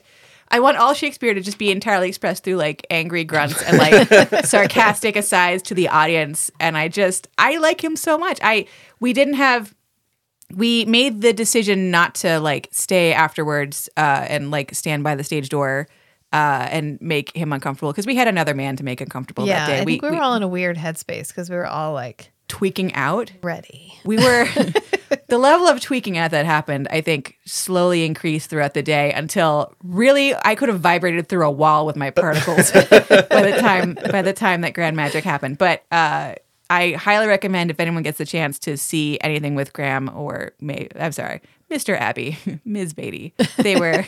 Graham. I I got I got a little too. We'll discuss. I got a little too personal with with people's names. I I'm trying to be polite with people I don't actually know, but um, yeah, just like just like a plus pro Shakespearean actors, and it was really accessible and really really funny. Um, and even though we were sort of, I like I didn't get the very very best tickets. We were kind of near the back of the um, the orchestra, but it was still close enough that we could see everything, and yeah. I really enjoyed it. Um, and and um, as Rachel pointed out when we were there, they changed the ending to the play. They modernized it a little bit. Yeah, I thought it was really good. Um, Yeah, a little bit good more of a feminist. Um, I was gonna say retelling, a little bit of a feminist twist on on the ending, um, which I thought was was really kind of cool. Like, uh, like bringing up like questions of um, virginity and like you know things people had done in their past before dating you, and I, I don't know. I thought I I really I really liked it. Yeah, I thought because to me the ending of Much Ado About Nothing is usually very problematic because um, they shame her. They wait. They don't discuss it with her. They wait until they're at the altar of the like on their wedding day, and then he shames her at the altar. For um, they think that she has had sexual relations with someone before she's getting married to this new guy. Right, and then she has to pretend to be dead because this shames her in front of everybody. So it totally ruins her reputation, like altogether. And then ultimately they find out that she didn't do that, and so he's like, "Okay, well, and now I'm willing to take you back." And they give her a whole speech where she's like, "What like what do you mean you agree to take me back?" They and changed, they yeah. That's bit. where they changed it. Where instead of her being like, "Oh, thank God, now you're willing to take me back," it's like, "Yeah, but am I going to take you back? Because you were a bit of a bitch, and you were a coward. And how can I expect that that's not what's going to happen the next time somebody in any way insinuates that I was unfaithful?" yeah, you immediately believed everybody over me. What's, Right. How are we going to have a relationship going forward? But they still end up together. But I like that there's that, um, like that reckoning. yeah. Like we need to establish rules before we move into this. Yeah. Yeah. That was good. And then, of course, we went out to eat, which was the famous Yellow Jacket dinner. God. Dinner de la Oh, yes. Yellow Jackets. Poor Yellow Matt. jackets. Matt had to uh, save us from being murdered by killer bees, basically. Yeah. I mean, it was, they, they were understaffed. The food was really good. And I just wish they'd had enough staff to, I don't know, clear away the bee cups, the Yellow Jacket cups. There were uh, there were hornets or yellow jackets that just kept um, falling into like sweet alcoholic drinks. They were open, just like There was one on the slices table, of fruit, yeah. and wasps love anything sugary. So they had like just an old cocktail cup sitting there with a slice of orange on it, and it's covered in yellow jackets. And they didn't like clean the. They were probably waiting for the yellow jackets to leave before they took it back to the kitchen. I don't know. Maybe, maybe they were worried about taking a like swarm of yellow jackets into the kitchen. Anyway, I think you're putting more thought into it than maybe, they did. maybe. But it just seemed like it was like multiplying. Like there were more cups and more bugs and more bugs and more Well, cups. we knocked, Matt knocked the orange slice into that cup and put a tray on top. So then there were like six Yellow Jackets in that cup. And then another Yellow Jacket showed up on yours. And so we knocked that Yellow Jacket off Yeah, into so a I, cup. I dropped, I covered up another cocktail cup with an orange slice in it or whatever fruit it was.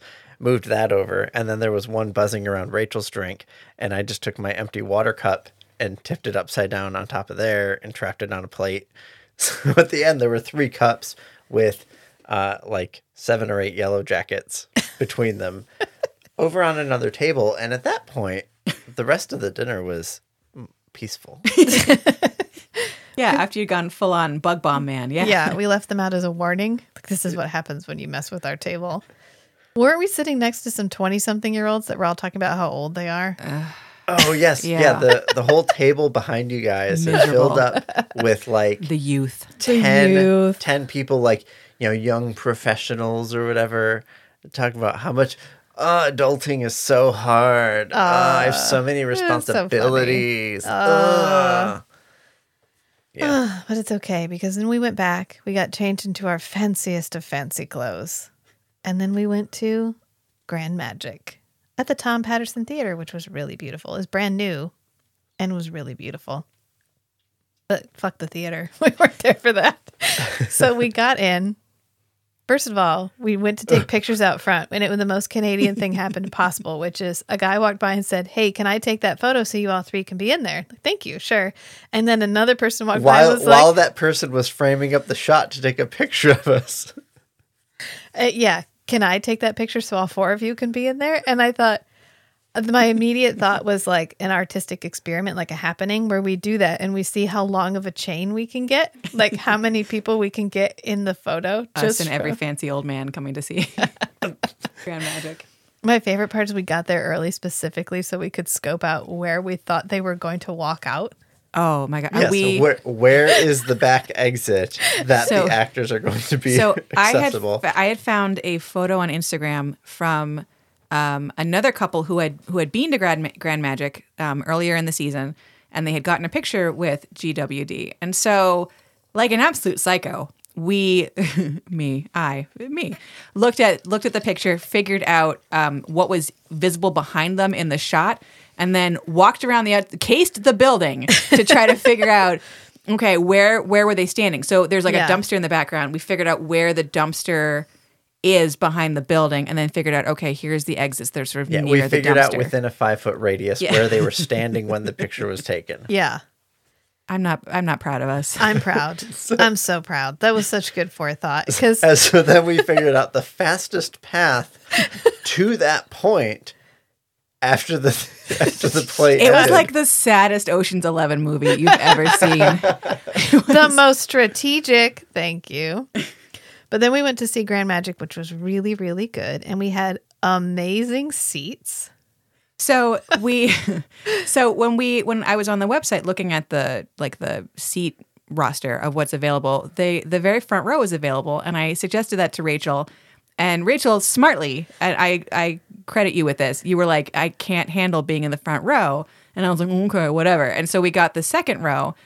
Um, I ba- I barely held it in my body in the second row, so like, 'Cause good, he was- good job. Quite near us, several like that. He made out like five And, feet in front yeah, of us. he was It's mostly hanging out theater. at the far end of the stage, Exactly where which we were. is like ten to fifteen feet away from us. So Yeah. close.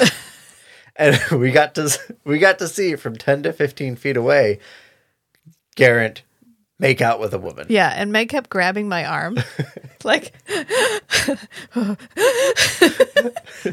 I I needed to hold on to something. I wasn't it was so good. I wasn't Which it's, prepared. it's a good thing we were in the second row because into the second row the seats were attached to the floor. yeah, But in the first row they were just loose seats. oh, Yeah. they would have heard me like scooching my butt back the whole time. parts of Meg's body were already trying to get to the stage. I you know what? Okay. So I guess again to defend myself, I so I'm a little flustered.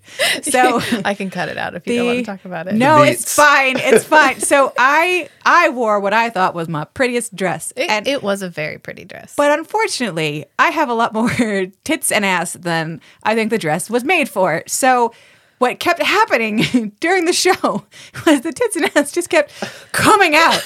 and I kept trying to put them back where they're supposed to be. And they didn't want to be where they're supposed to be. They're like Girls. They're like, oh, oh, Geraint Wyn Davies is on stage. Here we are.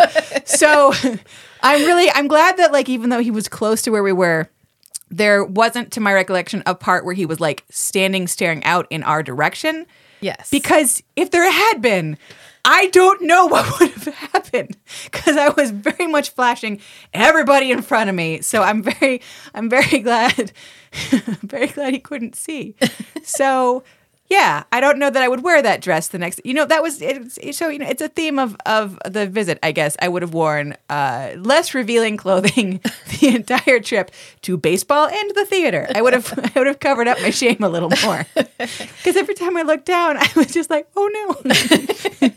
back in there.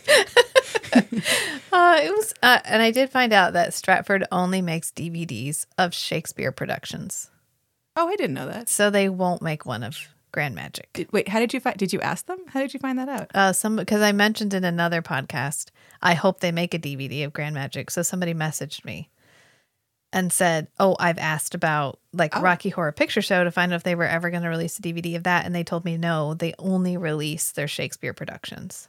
I wonder why. I mean, probably Like for rights. licensing Yeah, it's probably rights on the play. because you don't have to pay anybody to.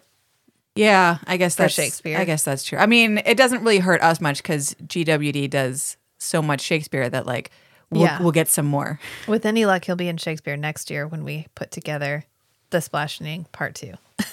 Hi, Geraint, please. come back, even though we said we're going to be there. I swear to God.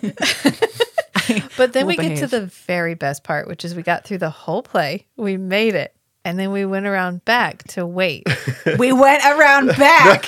They said, Matt, go around with the posters to be signed I- to make sure we didn't miss him. I Yeah. had brought uh, my Comic Con uh, hard plastic poster tube because I was prepared, not in clothing, but in spirit. Yeah. So we threw that in Matt's hands and we basically threw him up the stairs and said, run as fast as you can.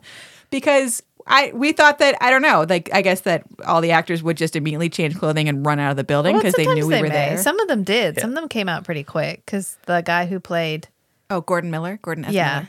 yeah, he was out pretty quick. That poor man. We're like, "Hi, it's nice to meet you. You did a great job. Have you seen Ger? who who did you play in the show again? he was the main guy. I feel so, I'm I uh this this whole experience was just mortifying. no, we were so focused. It's fine because we were focused. We'd been waiting the entire week to do this. Yeah. So we stood there were two entrances that were like near each other in the back. So we were like freaky deaky going like back and forth between them. And then we realized that because it was the last night of the show, the cast was having their cast party. So we interrupted their cast party. Cause we're bad people. I'm so I didn't realize when I bought tickets that it was the last night. I just I thought it was like any other night, and then slowly I realized it was their final night. So like of course they're like they're getting sloshed and having a good time, and we're just Heavy breathing over by the stairs. so so Gordon S. Miller, who plays uh, the main, like the well, I guess he and Geraint, I can't I can't call him Geraint, embarrasses me. That he and GWD were like uh, the equal leads of the show. Um, he came up pretty quickly. Uh, and he was like, "Hey, what are you guys here for?" And I, I should have been like, "Hey, you were really great in this very, very did tell weird him you way." did a good You job. told him I that. don't remember anything. okay, you you told him like you did a great job, and and you mentioned that you'd seen him in something. I had seen him. Yeah, yeah. So and you thought he did a great job, and you said thank you, and he asked if we'd seen uh, His basically his wife and child. Were around, and we were like, "No, we haven't seen anybody." Like, no, you you mentioned. I was like, "There was another you- child. Is that your child? Do you want that child?" you you mentioned you'd seen somebody up in the parking lot. yeah. And so I think he went off looking for his family. looking deeply concerned. And he was like, "Oh, who are you here for?" And I, the last Canadian part of me, because there's very few left, but the last Canadian part of me, I I try to be really polite with strangers, and but for some reason, my whole brain and body were just jacked up. So he's like, "Who are you here for?" And I should have been like, "Oh, Mister Wyn Davies." Sir, the man. but instead, I'm like, oh, psh, Ger. We're here for Ger. like a fucking psycho. I'm so sorry. well, that's when the other guy asked us. Oh, and- you know them? Are you like his friends? Yeah, And are I'm you his friends? "No." We're like, no, no, no, Just no. fans. we're just little weirdos from the internet. We're just little psychos. so, um, so Gordon S. Miller was there, and then I need to um, Stephen. I want to say his last name is Torkoff Jackson. Pause it to look up his name. Maybe yes. So Gordon S. Miller was there. He's the main guy in this play, and then also Stephen Jackman Torkoff was there, and he has a smaller role in this play, but he plays Richard II because that's another play that they're doing. That fuck that they're doing this um this season. So he comes out. So they're both like giant Stratford stars, and and they're like, "Hey, who are you here for?" And I'm like, "Psh, "Ger." and the, and Stephen uh, Jackman Torkoff. I just forgot his name. That's terrible. He's like, he's like, oh, you guys friends? And I'm like, no. Oh, are you his friends? We said just Uh-uh. fans. Just fans. Yeah. um, and he's like, oh, like let me, let me. He's Do you, just. do you want me to go get him? And I panicked. I was like, no. yeah, Meg was like, "No." I literally, the only thing I remember is I said, I will barf. I am 35 years old. I, I am ostensibly an adult person. And he's like, Oh, do you want to meet him? The guy that you came to meet? And I'm like, No, I'm going to so, so they're like, "No," and like, don't. Maybe in a minute. And he's like, I said, just "Okay." don't rush. I was like, don't rush. That's what I said. It was like, don't don't interrupt him. Like, we'll be here. It's fine. And yeah, so finally, I think we, we eventually said, "Yes, that would be nice, but don't rush." He was Yeah. like, Well, if he's if he's not out in like so long, I'll just I'll mention it to him. And I'm like, Okay. I mean if you want to, it's fine. It's okay if you want to. and then this is so And traumatic. I had seen it. I'd kind of been moving over to look in the door and I could see down the hallway. And so I saw him walking down the hallway with a glass in his hand. I know Matt goes, And- oh, I see him, and Meg and I are like, no, no. Don't lie to us. It was as though he had said, "The predator's coming." That's the level of panic, and I like. I don't. I just need to say, but just that level of proximity was causing problems. yes, I. I have. I. This is not like this is gonna sound like a like a brush my shoulder off. I've met human beings before. I've met semi famous people before. I like kind of famous people and like I'm I'm a shy person with strangers. It takes me a little bit to warm up, but I'm not normally a total head case. Do you know what I mean? Like normally Yeah. I'm just I'm like quiet. I'm not having a full on existential crisis. And I don't I can't explain to you why. and I think Rachel had the same experience. yes. But for some reason, when GWD walked out those doors with his little plastic cup of white wine and said, I Hi, went into I'm fucking Ger. standby mode. It was just like, My brain left my body. So we watched Steven finish his pizza, his yeah. slice of pizza. We didn't like creeper watch him. It just Right, happened. right. in- We, yes, we noticed that yeah. he finished his pizza and then he got up and he went I didn't inside. see anything. And so I said, "Oh, he went inside to get Ger," and just another round of panic. and then he, he comes out. And, And so- he goes, "Hi, I'm Ger," and it was just well, like, hold on. He, he came out the door and he walked down to the bottom of the stairs, and we're probably like twenty feet away on the other side of this concrete slab. And so I'm behind you guys, and I'm pushing your backs, and I'm like, "Okay, go say hi." We were And like children about to back see against Santa. me, like, "No." It was literally like when you have a scared child about to meet so Santa Claus. he saw like one person make eye contact with him and two, two people I don't know. I, I I couldn't see what you looked like from the front, but Like deer apparently headlights. it was enough for him to realize, oh, these are the people I- who I I'm think out we- here to meet. It was I probably the think we- poster tube. I think we might have done the little like baby wave. You, You, know? did. No, you did the like, er, er, the like, Oh, just because you were like, oh my god, did I just like, woohoo, like, I I lost all control of my the, whole like, body. You did just the like where you hold your hand up and you just curl the top, like, woohoo, like. It was all I could do. I don't. I I can't. I need to repeat this. I have met human beings before. so he came over and I'm a introduced lawyer. himself. I have met. That's a good point. I have met murderers before. I have met murderers and child molesters and like actually dangerous people and been in like small quarters with them, and I was totally fine. I have met very nice famous people and was generally fine. I made eye contact with Geraint Wyn Davies and I like lost my fucking mind and I don't And then, then we had to. Well, we asked him to sign these posters, Uh, which it was dark, and he like walked off into the darkness with us. He was like, "How about over here?" And it was just He's like, like, "Oh, I know. We like we need a place There's to a little table, to yeah. sign these." Yeah. Yeah. So, wait, you're- wait, we you- walked over there. We uh, What? took the posters out. You missed Yeah. the you missed the most mortifying part, which was when he came out and said, "Hi, I'm Geraint," and I said, "I know." Why? Why did I say that? so then Rachel and Meg were both just quiet. So I said, "This is Rachel and this is Meg. They're both big fans for a really long time." we were just staring at him. I don't. I can't. I can't defend myself. I can't explain it. And the worst part is I have very little independent recollection of any of this. Matt keeps saying things that are happening and they are new to me, listener, because I don't recall them. I know somebody mentioned we had a podcast. Oh, I did. Yes, Yeah, I immediately was like, he they have a podcast. He goes, "Oh, really?" For that part. And then you were like, "Yeah, they're all the way up to season two. And then he asked where we were based, and I answered. But I don't think I finished answering because he just gave me this really puzzled look, and I remember So I thinking, like, what did he say? Oh shit, what did he say? Because I couldn't remember what he'd actually Because like asked. probably like when I lived in Canada, I didn't know where North Carolina was. So like my guess is that when you said North Carolina, he had the same mental map of America that I grew up with, which is New York, California, and Illinois, And Florida. and Florida, Yeah. and nothing and, and nothing else. Right. So yeah, Well, and I kept handing him different colored sharpies. Like, do you want the silver one, or do you want? He was like, no, this one's fine.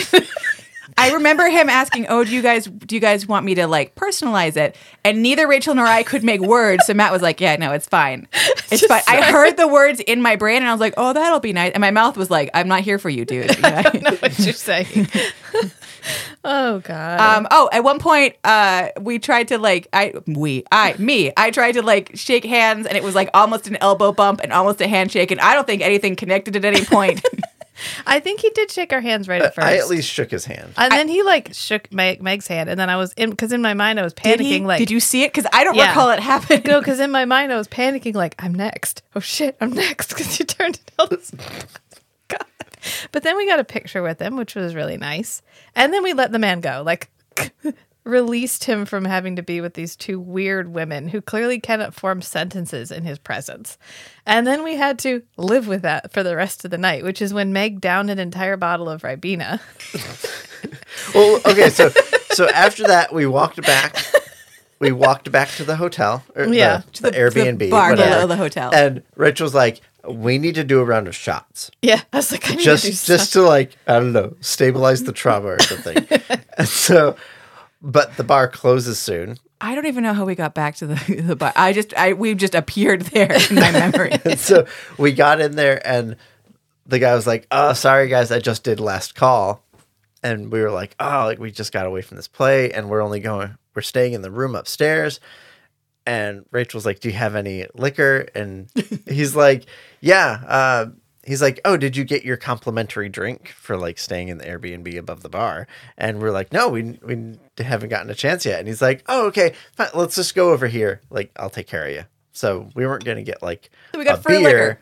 Yeah, We just got a shot glass of tequila. tequila. Yeah. And it turns out a shot glass of tequila on total empty brain puts you in an even weirder.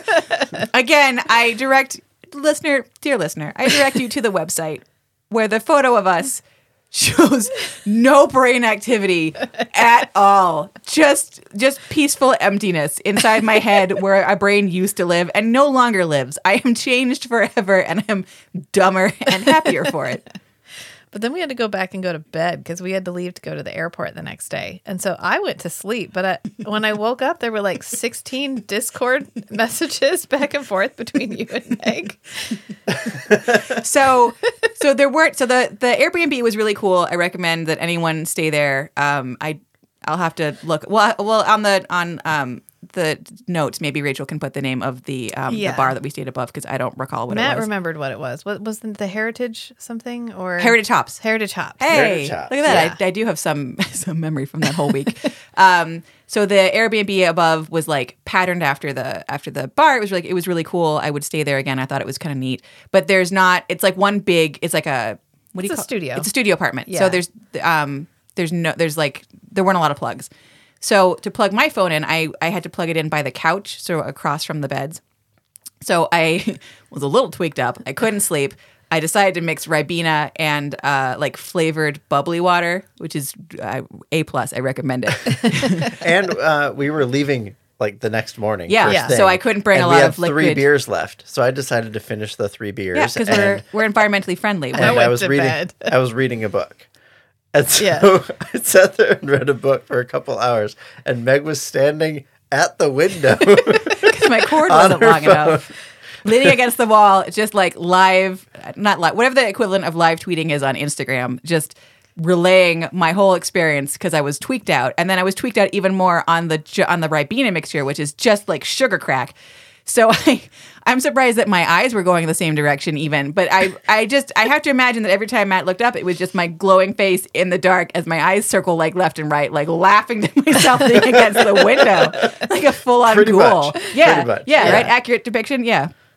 So uh, we yeah, so Matt and I were like giggling quietly, getting crunked in each in our unique way, getting crunked. Yeah. Um, while Rachel tried to sleep. Oh, I was asleep. I was, Rachel was out. yeah. I was this close to climbing on the ceiling like the girl from The Exorcist, like Regan.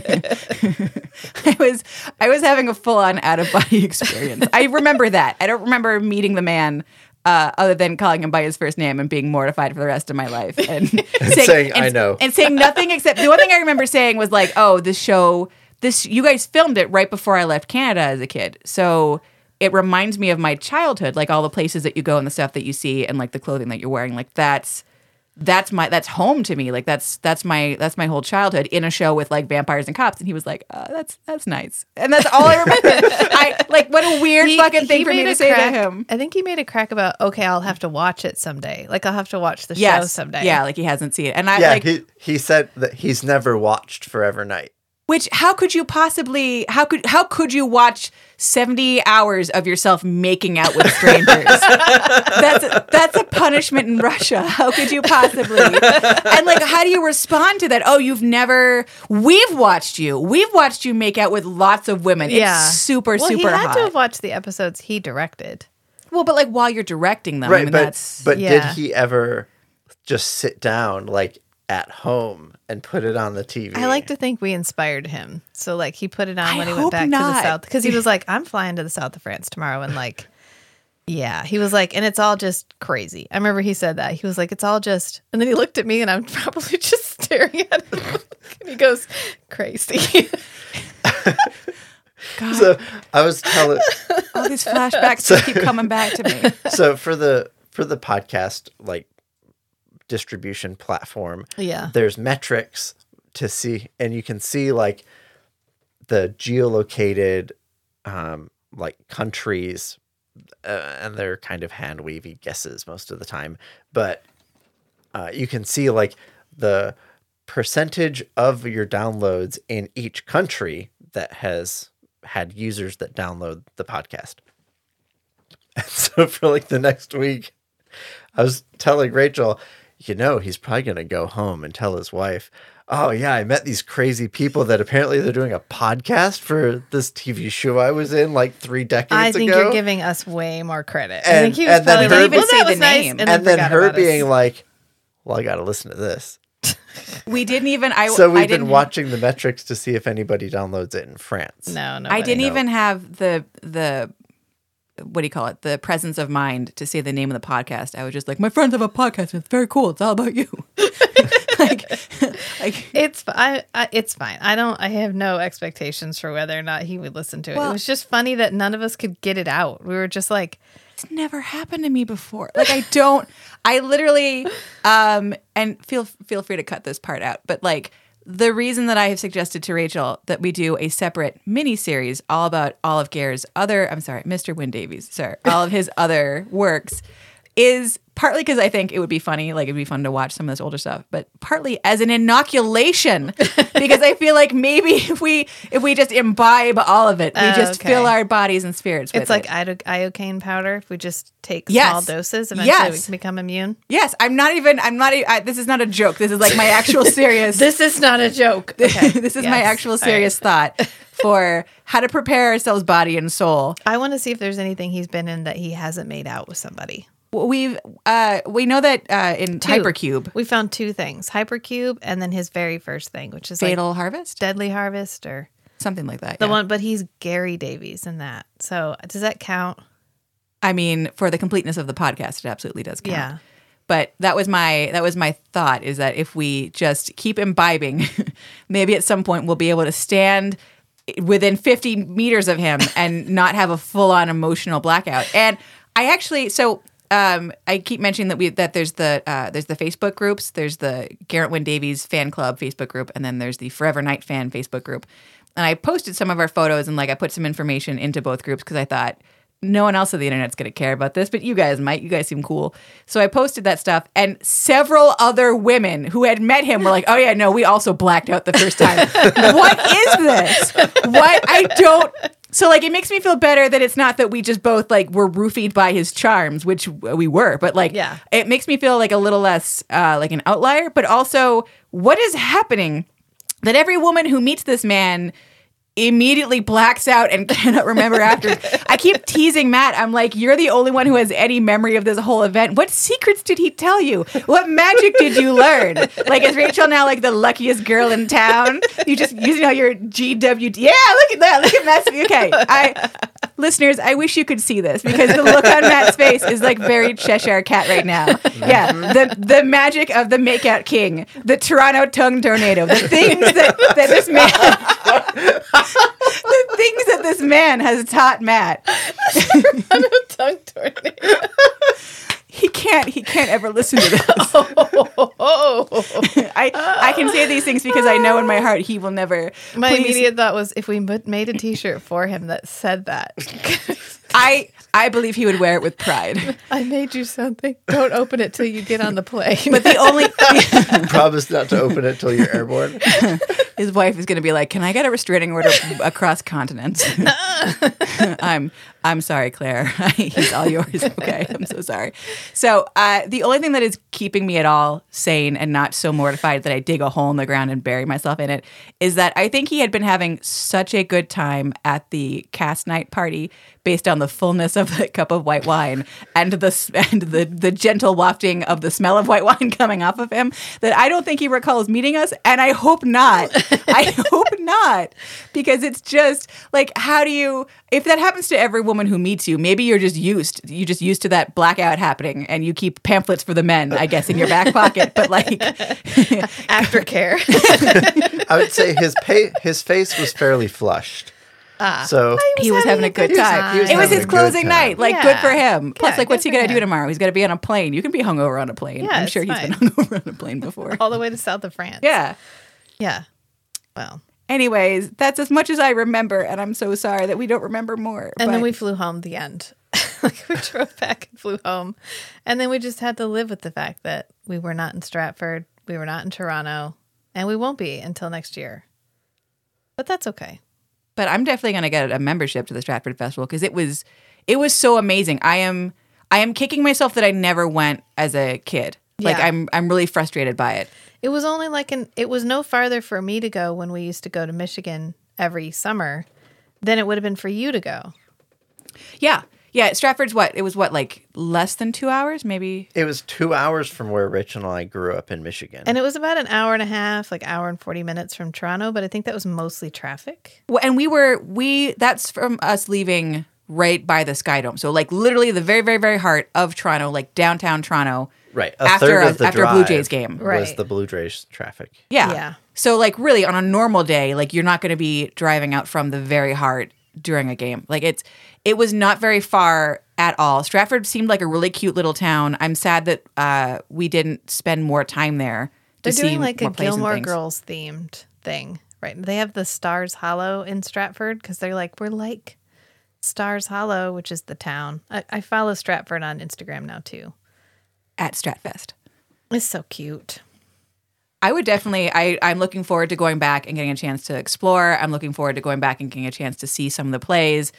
I'm looking forward to going back and maybe talking to people like a human being with thoughts in my head. That seems like a neat change Goals. of pace. Hashtag goals. I think it's good. I think we're going to do good next time. You know, we'll just bring more women and we'll put them in front of us. So they get the full get, brunt. They get the, they, they can absorb the shock. They get- radiation. they get the you know they absorb the shock and then we actually get to continue to function. I think that would that'd be fine. Or definitely, or bring Matt at least with a pen and some paper so he can write down Yeah, what we happens. need to get him to film it next time so we can rewatch Oh it. God, no! I couldn't. I couldn't even make a handshake happen. I was like, uh, hand, elbow, hand, hand, hand. Like it was.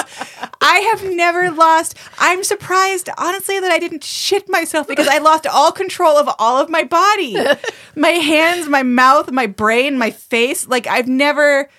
Look at those photos, Rachel. Just mortifying. Just Yeah. absolutely mortifying.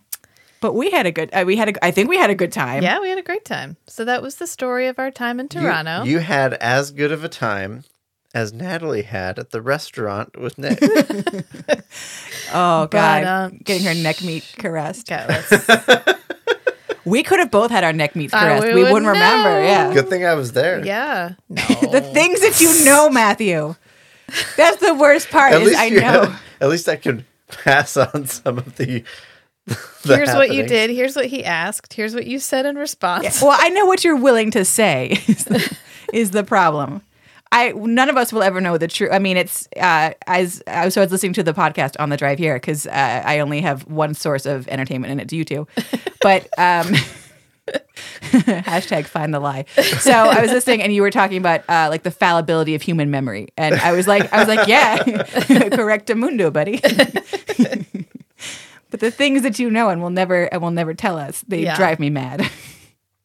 So next time, I I hope that we have, have some recollection. Yeah, Yeah, we are planning to return next year just as a wrap up for this. Eventually, if you follow me on the website, I'll put up a like interest form for anybody else who might want to at least meet up when we get there. Um, so I'll just put up like a thing so you can get yourself added to a mailing list so I can just send out information as I have it.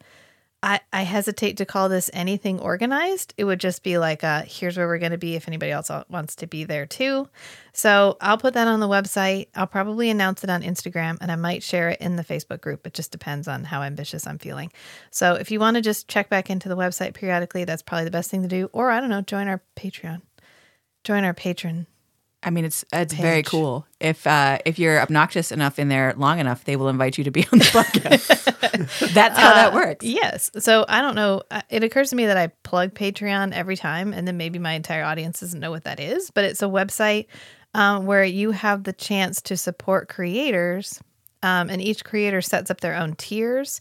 And so we have a dollar tier, we have a five dollar tier, and then we have some higher tiers as well. But um, the dollar tier just gets you like our undying gratitude. Well, And it, gets you content uh, posts yeah, and any patron posts, exclusive posts, like the watch along tracks, the watch along tracks for Yeah. certain episodes, the cocktail recipes. fan fiction. Yes, Which is quality. I recommend it. my old, kiss. old, old fan Rachel's high school Forever Knight fan fiction. Um, and then the five dollar tier gets you in the Discord, which is where Matt and I generally converse with people. I see people leave comments and stuff. I don't generally read comments. Um, sometimes I do, and sometimes I don't. But I get stressed out when I read comments, so I just kind of I have to compartmentalize comments. So that's where I'm generally the most responsive is in the Discord in the Discord. But that's all through Patreon. We don't run that website. Patreon's an entirely independent thing. We're just like members and then you join our page and you pay for the privilege of talking to us. Sounds really strange, It's but there very you cool. go. And look, it works for sororities, so why not? Yeah. For this, the internet well, sorority. what's a dollar a month? You know, and to you, not that much, but just knowing that people are willing to pay a dollar a month to be like, cool, you're doing a good job. Here's a buck. It's kind of fun. It's nice. We're up to eight patrons. I don't know. I feel like I'm bragging, but I mean, you're internet famous now. We- we got- so. eight. So I guess we'll just leave it there until next time. Thank you, Meg, for coming and doing the director's cut of the Thank you for having me and letting this internet weirdo into your life to take you across an international border. No, mom was so worried. She was like, Did you have a good time? And I was like, Yeah, we did. We had a really good time. She goes, Okay, because sometimes when you go traveling with people, that maybe what she's trying to say is you met this woman on the internet and then you went off to another country with her. Uh, I also had so so my my uh, current and former coworkers in Elko were uh, watching our Instagram posts to make sure that I still had both kidneys and was alive. so we like, it was a leap of faith in a lot of it's ways. It was Fine. Uh, she already knows where I live. It's perfectly fine. So that's good for that us. feels like a good one. So until next time, friends. Bye. Bye.